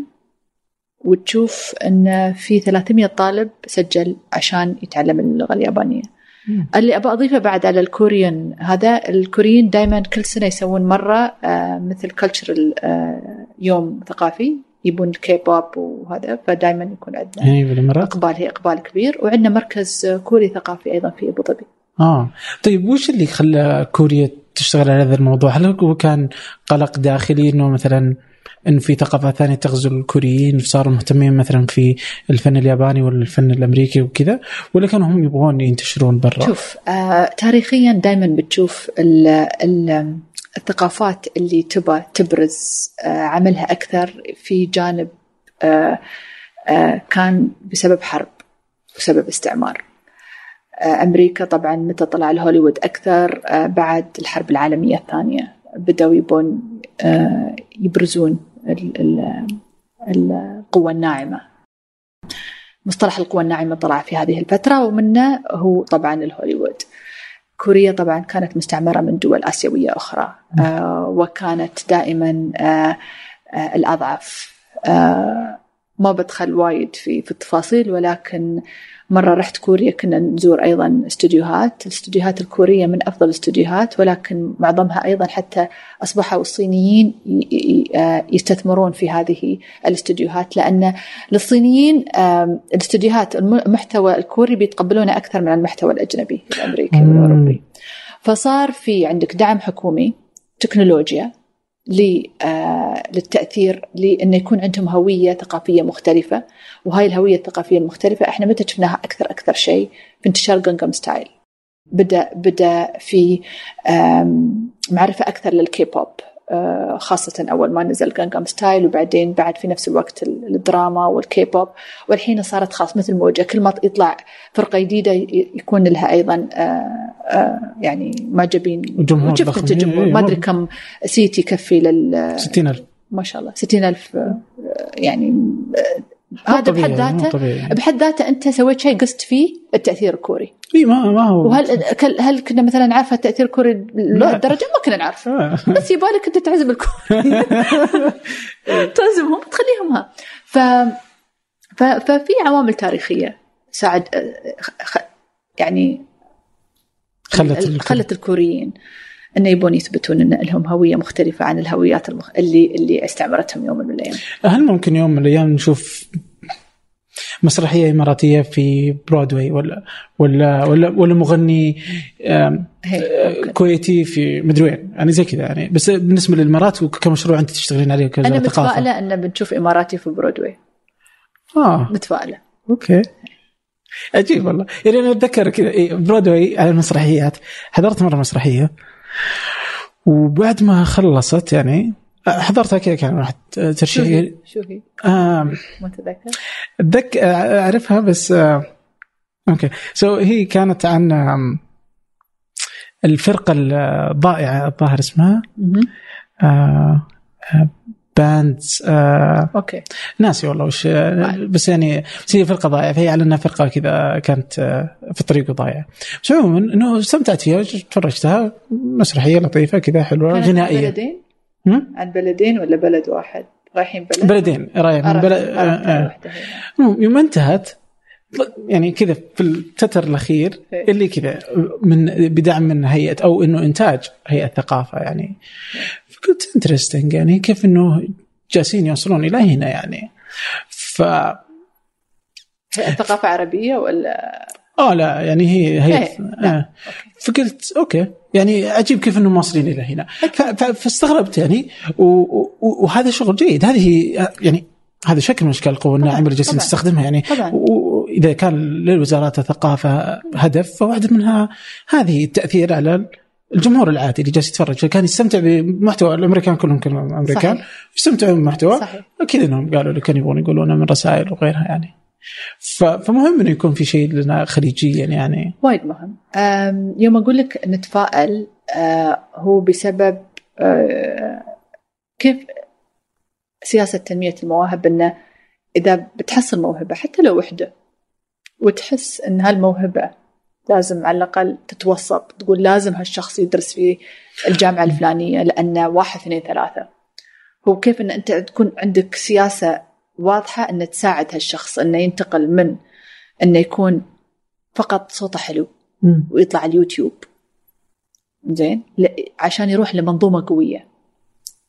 ما أقول لك إنه ما عندهم يوتيوب في أمريكا بالعكس عندهم يوتيوب. من يوتيوب يصيرون يعني بالعكس تسوي شهرة في يوتيوب. صح، أنا مو يالسة صح. أقلل من أي شخص على اليوتيوب. ولكن أتكلم مثلا إحنا هل إحنا نشوف اليوتيوب ولا برودواي؟ برودواي مم. ها. يعني أحس إنه عندنا مشكلة صناع ال- المشاهير ما عندنا منظومة كذا تقدر تصنعهم صناعة المواهب أو اكتشاف المواهب أم، في عمل نقوم به في وزارة اللامستحيل هو اكتشاف المواهب وأيضا هي من المشاريع اللي أمر بها الشيخ محمد بن راشد. سمو الشيخ محمد بن راشد إنه يلا نشتغل على اكتشاف المواهب. وأنا مع فريق عمل يالسين نشتغل على كيف المنظومة إن نكتشف المواهب من سن صغير لين ما مثلا يتخرجون من المدرسة بعدين الجامعة سواء كان في الجوانب الثقافية أو العلمية. بعدنا ياسين نشتغل في هذا في هذا في هذه الرحلة أو في هذا هاي الخطة. آه، بس إحنا ك كمجتمع أو كمؤسسات يجب من يكون عندنا الناس المتخصصين إن من سن صغير للطفل يعرفون ان عنده موهبة فلانية، ترى برد على سؤالك القبلي كيف م. أنا الطفل أو الطالب يبقى يعرف شو بيتخصص ولا شو هي نقاط القوة. فالمفروض إنه يكون آه، هذا الموضوع من سن مبكر جدا. okay طيب أنا أتابعك في إنستغرام يعني وقبل كم يوم شفتك آه، في اليونسكو و آه، يعني وكان عندكم اللي هو دعم آه، لإعادة بناء آه، ظاهر كنيستين في كنيستين العراق في الموصل نعم. و- وقبلها في مسجد صح؟ في هي آه، في 2018 اعلنا إعادة بناء المسجد النوري مم. اللي هو اللي للأسف يعني هدم من قبل المتطرفين وكان في آه، عفوا وكان في منارة آه، منارتها الحدباء. آه. لا توجد منارة حدباء آه، للأسف ولكن السنة اللي طافت هذا المشروع الإماراتي مع اليونسكو مع وزارة الثقافة العراقية إعادة بناء هذا المسجد. في نفس المنطقة هناك كنيستين الطاهرة والساعة. فعملنا أيضا مع شركائنا في وزاره الثقافة العراقية واليونسكو في انه يكون مهم جدا أن في نفس مرحلة بناء المسجد يكون هناك أيضا بناء الكنيستين لأن ما يحدد الموصل هو كيف أنها كانت بلد تعايش و آه، يعني جماعات مختلفة من أطياف مختلفة من ديانات مختلفة في نفس المكان. وش سر اهتمامك مثلا؟ يعني كذا لاحظت انها كلها ثلاثة في العراق يعني ليه العراق؟ العراق لأن أولا بلد عربي آه، مرت عليه الكثير من ال- للأسف آه، التحديات حروب. وفي نفس الوقت آه، مسؤولية آه، دولة الإمارات. يوم تهدم ال- ال- المسجد كان هناك يعني رؤية واضحة من حكومة دولة الإمارات أن كيف نقدر نساعد الموصل أو إعادة بناء ما تم هدمه. قرار إعادة البناء أعتبره قرار نبيل جدا من قيادة دولة الإمارات. آه، يبين المسؤولية ويبين أول شيء أنه أيضا ويوم أعلنا عن هذا القرار آه، كنا البلد الأولى التي تدخل بمشروع استراتيجي كبير في الموصل لأن هذا المشروع أنت تتكلم عن آه، فرص وظيفية لألف مصلاوي. تتكلم عن كيف بيس- بيستفيدون الطلاب في جامعة الموصل تتكلم عن كيف في بيأثر هذا في روح المصلاويين يوم بيشوفون إعادة بناء ياس يصير عندهم. ما أدري إذا شفت الفوتج أو الفيديو للموصل الآن وإذا شفته آه، قبل ال- ال- الهدم وقبل آه، ال- ال- التطرف تستغرب من كيف شكل الموصل. هذا الاهتمام طبعا اهتمام حكومة اهتمام آه، اعتزاز بثقافة اعتزاز بتاريخ اعتزاز بعلاقات قوية مع آه، الشعب العراقي. أنت عندك مباني جميلة هنا في دولة الإمارات آه، من آه، يعني من مهندسين عراقيين معروفين. آه، عندك فنانين عراقيين معروفين عندك دكاترة عراقيين معروفين. عندك أيضا آه، الكتب اللي نشوفها هني بي- أيضا من مكتبة آه، آه، مكاتب عراقية معروفة. فأنت تتكلم عن شو الواحد يقدر يقدمه في محيطه آه، عشان يساعد على استعادة هذه الروح الجميلة. okay. طيب على المكاتب يعني في أكثر من سؤال. بس أنا كذا سألت مرة في تويتر لو كان أحد يبغى يسأل وزير ثقافه سؤالك. آه okay. سألوك؟ أوه جاي في, في 300 سؤال يمديك تروحين تدورين على الأسئلة اللي 100 سؤال زين. هذا وقت حق آه أنا أحس إن في سؤال يتكرر. زين. وكان أتوقع إنه كان لو إنه في السعودية. يعني لو إنه أتوقع وزير متابعين اغلب من السعودية فأتوقع إنه كان على إنه وزير الثقافه السعودي آه بس اللي بحثت لقيت إنه نفس المشكلة أتوقع عندكم. هي. المكتبات العامة. هي. ففي هم عند الناس إنه يقولون أوه المكتبات العامة مو موجودة. هي. فمثلا في السعودية يعني في في كل مدينة. بس يعني يمكن ما هو بذاك الشكل اللي يرغبون فيه الناس يعني وزارة الثقافة لا تزال جديدة في السعودية فيعني ما يعني لسه ما بان أي شغل تشتغل عليه. بس نفس الشيء برضو في, في, في الإمارات كذا بحث يعني في تويتر حسيت ان في ناس تقول أوه نبغى مكتبات عامة. شو السالفة؟ والله السالفة إن في مكتبات أنا متأكدة إن في مكتبات في في الإمارات وفي السعودية يعني متأكدة. بس أتوقع الجوده يكسر شو الجمهور يدور في المكتبات؟ هل بحث؟ هل قراءات مم. كتب معينة؟ هل ما هو جديد؟ ترى ترى ثقافة المكتبات هاي آآ آآ لازم شوي نفكر فيها زين في مكتبات في دولة الإمارات فيها بحوث فيها خرائط تاريخية فيها على حسب. أنت أنت شو اللي بيخليك تروح المكتبة؟ زين. لأنك تقدر تاخذ كتاب وكثير في المكتبة وتقرأ. زين. في مكتبات لها أيضا محركات بحث لبحوث معينة. زين. بوجود هالمكتبات. بس عبد الرحمن المكتبات فاضية. ما فيها ناس؟ مو يعني ما فيها ناس وايد. ما فيها ناس يزورون المكتبة. زين. في طلاب يزورون مكتباتهم مكتبات الجامعة. أروح م. مكتبة جامعه زايد. أنا بقول لك هل المكتبة مزدحمة؟ لا. المكتبة مزدحمة بس في corner واحد اللي هو الكافيه واللابتوب الكمبيوتر ال wireless. زين. نفس الشيء تشوفه في ال National Library في نيويورك. ال... هذه نيويورك في نص نيويورك.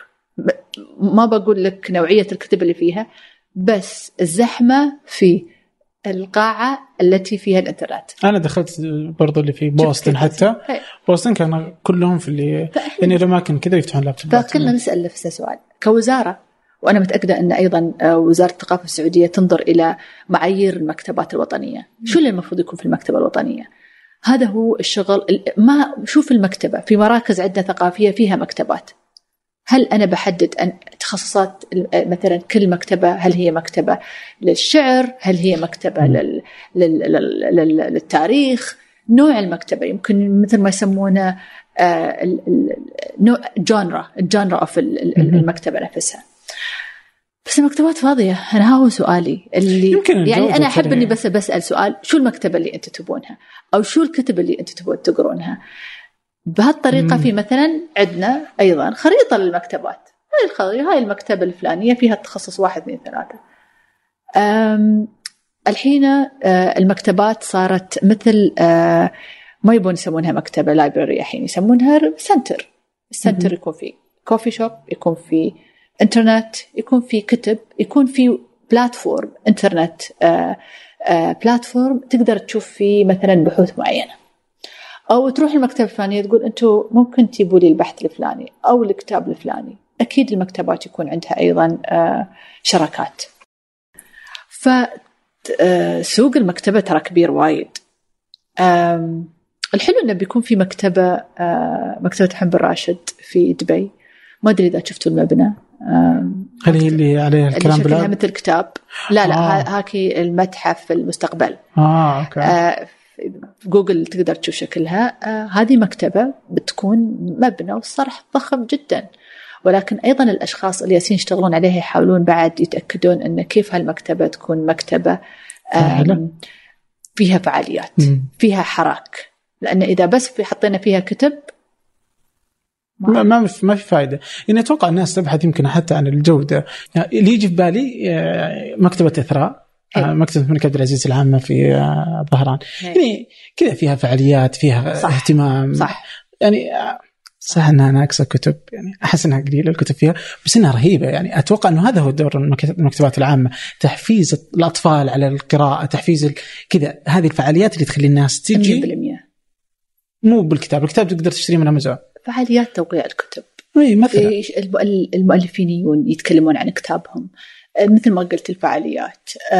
هاي الأمور كلها اللي اللي المكتبة يجب أن تطلع من المفهوم التقليدي إن هاي مكتبة فيها كتب وبدور الكتاب اللي أباه إلى مكتبة تحس بها تثري المجتمع. آه، بمختلف أطيافه. يعني مرات مثلا أبو مع عياله فكيف إنه بعد يقدر أو ام ويا عيالها؟ فكيف مثلا الأطفال يكونون آه، يعني ينبسطون في المكتبة؟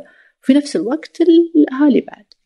وهذا هو اللي أتوقع إن الناس لما تقول اولي ما عندنا مكتبات عامة. يمكن أتمنى. إنه هذا الدور اللي يبغونه المفروض المفروض إذا في مكتبة على الأقل دورها ان تجيب الكتب اللي اللي الواحد يبغى يقراها. آه يعني أنا ما أقرأ أقرأ كتبي من الآيباد ما أقراهم من ما أقرأ ما أقرأ الكتاب إلا إذا الكتاب مش موجود على الآيباد. خلاص تتورط في كتب خلاص مش موجودة على الآيباد أو تحاول بس أنا قرايتي أكثر شيء على الآيباد. فهي. اي لا أنا أذكر مرة كذا اللي قررت خلاص يعني إذا الكتاب موجود على كندل آه خلاص بشتريه يعني. إذا مو موجود أتورط إني لازم أشتريه. لأن مرة كذا تقدر use كانت يعني اي بس أحس إنها سالفه وما أدري شلون زي كذا فما لي خلق. بس آه واليوم يعني من يوم بدأت امازون في دعم الكتب العربية صار يعني فيه كمية مش بطالة. صح. آه بس يا بس إنه يعني أفضل يعني بس تفتح يعني خلاص اللي كتب وزنها ثقيل في الشنطة خصوصا إذا تبغى تسافر يعني مخيف يعني. ف أو إذا ما تبغى حد يعرف شو تقرا آه أوكي. interesting طيب شو شو تقري أكثر؟ عربي إنجليزي شو اللي عربي وإنجليزي. هذه مكتوبة لك؟ إيه. آه أوكي. على طاري إنه ما أبغى أحد يعرف أقرأ. يجي ببالي دائما يعني أحيانا يجي دور في وزارة الثقافة أحس إنها يمكن يجي عندها شغلتين يعني. في ناس تجي تطالب انه ان وزارة الثقافة يجب إنها ترفع من شكل المحتوى مثلا الكتب. إنه هذه الكتب مو بزينة يعني أو مو يعني هذه الروايات اللي نبغاها ما نبغى رواية زي كذا. ما هي يعني يشوفونها محتوى تافه. أنت كيف تحدد وزاره تح... كيف تحدد دور وزارة الثقافة في المنتج؟ كيف أنا هذا سؤالي كيف تبغين تحددين؟ يعني هل إنه مفترض إنكم تكونون اوه يعني هل هذا هو فعلا دور وزارة الثقافة إنها ترفع ولا مفترض إن السوق هو اللي يحكم وزارة الثقافة مجرد إنها كنا تفتحها؟ كنا نطبع كتب في وزارة الثقافة ولكن قررنا إننا نطبع كتب. والسبب هو إنه يجب أن نعمل مع السوق. هناك ناشرين، جمعية ناشرين. شركات أيضا نشر موجودة آه آه محلية وعربية زين ولكن إحنا في دولة الإمارات ننظر إلى شركات النشر أو الناشرين اللي موجودين عندنا في دولة الإمارات. إذا مثلا يانا طلب لوزارة الثقافة الكتاب الفلاني أو التأليف الفلاني، كيف إحنا نقدر نشتغل عليه؟ نقول لهم لا أنا ما بطبع لكم الكتاب. يجب أن نساعد السوق. نقول لهم هاي جمعية الناشرين أو الناشرين الإماراتيين الناشرين الإماراتيين كيف إنهم يشتغلون على آه، مع الكاتب في طباعة لأن الناشر بعد بيشوف نوعية الكتاب نوعية الكتابة يمكن يكون في تدقيق يجب أن يقوم به بعدين هاي الناشر بيساعد على تسويق الكتاب نفسه. أنا الوزارة ليست تشغيلية ليست طباعة كتب. بتطبع كتاب يخص مثلا تراث في دولة الإمارات أو القهوة العربية أو أو أو يمكن. زين. ولكن وظيفة سوق النشر يدعم الناشرين. فيجب أن إحنا شو نسوي؟ نسهل هذه العلاقة بين المؤلفين وبين الناشرين. طيب اليوم مع وجود هذا الشكل من من تغير طريقة أصلا الناس كيف تنشر يعني وكيف الناس تقرأ وكيف مدري شلون يتغير منه برضه دور الرقابة. كيف تشوفين اليوم؟ لأنه اليوم تقدر الناس تحصل على الكتب أينما كانت. ما في كل شيء موجود. كل شيء موجود على ال على ال على الإنترنت. يعني أنا أحس إن كل شيء موجود فعلا. يعني بس اكتب اسم كتاب مسافة بي دي اف يطلع لك. يطلع لك. يطلع لك عبد الرحمن. الحين هو الشيء الأخطر الفكر. الأيديولوجية المعينة اللي مرات تأثر بسبب كتب معينة أو بسبب فكر معين أو بسبب إعلام معين. هنا يجي دوركم. وهذا هو الخطر. دورنا دور توعوي. زين. آه دورنا دور متكامل ومتعاون مع الجهات الأخرى. وزارة التربية التعليم العالي التعليم العام تنمية المجتمع وزيرة الشباب وزيرة الذكاء الاصطناعي. إحنا كلنا كفرق عمل في مجلس الوزراء دورنا متكامل. وزير التسامح. زين؟ فكيف نشتغل حتى مع الإعلام نشتغل بطريقة أن آه نبين نبين خطورة توجه معين أو نبين آه مغالطات إعلام معين. آه هاي الأمور كلها أنت وظيفتك كجهة رسمية تبين الحقائق. طيب اليوم أنت كمديرة جامعة وكرئيسة جامعة زايد وكذا. برضو موجودة في مجالات الإعلامية. وكذلك برضو كوزيرة للثقافة. فاليوم أنت كذا موجودة مع الشباب في أكثر من قطاع كيف تشوفي الشباب اليوم يعني؟ آه، أشوف الشباب نشيط. أشوف آه، أن الشباب اللي أتعامل معاهم آه، ما يقولون مشاكل يقولون تحديات حلول في نفس الجملة. هاي التحديات هاي الحلول. ما يجيني شاب يسمع يقول هاي مشكلة عندنا. ويوقف. زين؟ أشوف أن نفس ما قلت أن إذا حسوا عمرهم ما يقدرون يقدمون أو ما في شغف في العمل بيغيرونه. أو أنهم بيقولون بيكونون واضحين بيكون في شفافية. وبعدين آه، حلو أن الشباب أيضا يبين لك أن في متغيرات ياسة تستوي في العالم أو في طريقة العمل وهم يبون بعد يواكبون هاي التغيرات. في طريقة العمل في طريقة إعداد الميزانية في طريقة طلب مثلا order RFP ولا هالأمور كلها. بسرعة بسرعة. مثلا الحين اليوم مثلا إذا أنا جوعانة بفتح الموبايل بجيب لي دليفري صح؟ بتاخذ ثلاث دقائق زين؟ نفس الشيء. خلاص أنت إذا أنت متعود على هالشيء. أوكي. أنا جيل أيام المودم. لين ما يستوي عندك خط. بعد الخط كم كانت السرعة؟ 200 Mbps أو لين 300 يعني كانت ما ولا شيء أيام إيه قبل. شيء. زين؟ لين ما وصلنا اليوم الحين عندنا ال 5G اللي آه، بعد بيحدث ثورة في طريقة التواصل. والفايبر وغيره. والفايبر وكله. فإحنا شوية يمكن في عندنا ال ال ال we're stretched في في إحنا مطاطين يعني. نقدر نصبر نقدر نشوف أوكي بس بعد مش معناته انه آه ما نشوف قدام. لا نشوف قدام. بس أنت عند إذا عندك آه الجيل اللي بدأ موبايل شاف الشاشة شاف شاف السرعة شاف إنه يقدر يطلب شيء بس يوم بيشتغل ياخذ وقت يطلب شيء ثاني. فبعد عندك انت شوية ال clash of the culture of طريقة العمل يعني التصادم هذا اللي اللي يصير في في محيط العمل.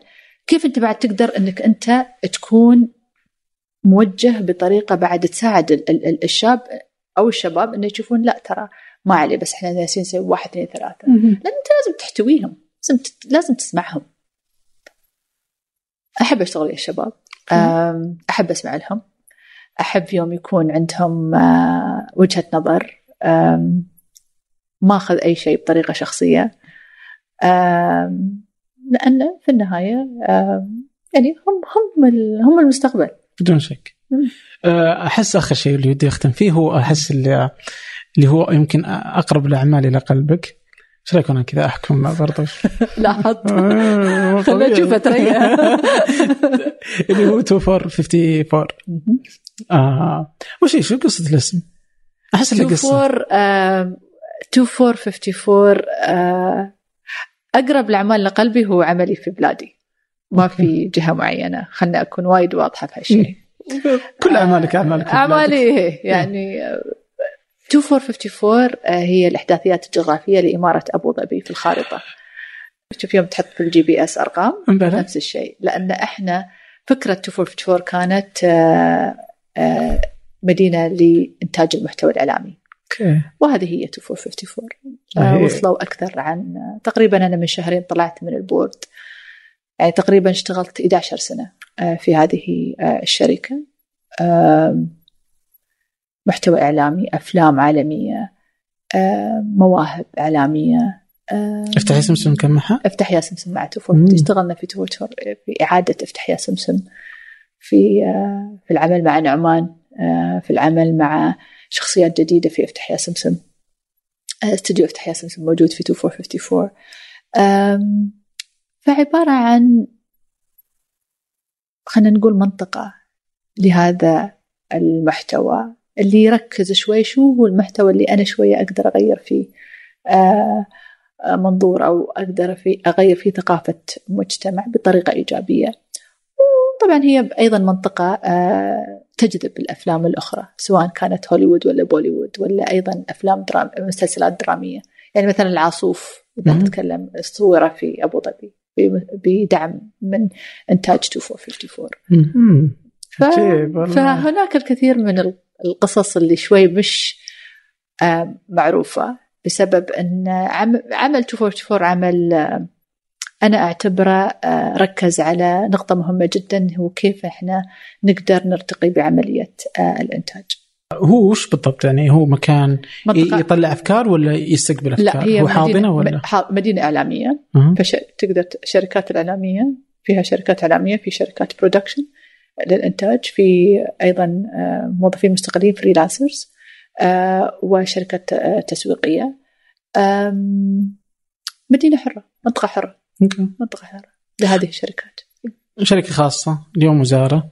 آه، في فرق آه، بيئة العمل ما بين الحكومة والخاص؟ أنا آه، الله يسلمك آه، آه، 244 آه، شبه حكومية. يعني دعم حكومي ولكن العمل خاص 100% قبل 244 أيضا كنت في عمل خاص. آه، نعم يوم دخلت العمل الحكومي في شوي تغير. آه، بس اللي أبى آه، أوضحه أن ما حسيت طريقة العمل وايد متغيرة لأن آه، طريقتنا في العمل الوزاري هني آه، يعني فيها لها قياس فيها لها آه، مؤشرات. آه،. هذه المؤشرات عند سمو الشيخ محمد بن راشد. يشوف كل وزير آه، شو وين وصل. شو المشاريع اللي أنجزها وما أنجزها. آه، اجتماعات آه، أيضا آه، شفافة. آه، اجتماعات آه، آه، سواء كانت وزارية للتنمية مع نائب آه، رئيس مجلس الوزراء سمو الشيخ منصور بن زايد أو سمو الشيخ محمد بن راشد فهناك الكثير من أو المجالس اللي إحنا فيها بعد. فعبد الرحمن شغلنا آه، إحنا كنا يمكن الاسم غير. يعني أوكي أنا وزيرة بس ترى عندي تقييم. آه أوكي. كأنك CEO يعني؟ هي عندي دا في dashboard عند سمو الشيخ محمد آه. راشد. آه، آه، يشوف آه، نورة وين؟ أو غيري وين. ف فبهالطريقه آه، تحس إنه بسبب هالمؤشرات ووضوح الاستراتيجية تحس إنه ترى ما في تغيير. يمكن قبل كنا اي لسه تشوف balance sheet وتشوف ال revenue وشو نقدر نسوي وكيف هذا. الحين بطريقة استراتيجية أخرى. أوكي. ممتاز. أصعب. الله يوفقكم. يعطيكم العافية. شكرا. ويا أتمنى لكم كل آه، كل الاماني إنها تحقق بإذن الله. فشكرا لك شكرا, شكراً. لاستضافتنا. شكراً. آه، نورتونا. قهوة- عجيبة يعني فيعني بالعافية. خاصة يعني زي ما تقولين يعني. فيعطيك العافية شكرا والله. أخذت من وقتك الكثير آه، وأكرمتينا فيه. شكرا. شكرا عبد الرحمن. مشكورين. شكرا نورة شكرا لكم شكرا للإعداد مازن العتيبي منتج صالح باسلامة خلف الكاميرات كامل بيطار وخلف الصوت صادق الدرازي وفي الإشراف على إذاعة ثمانية مازن العتيبي. هذا فنجان أحد منتجات شركة ثمانية للنشر والتوزيع ننشر كل الإنتاج بحب من مدينة الرياض. الأسبوع المقبل ألقاكم.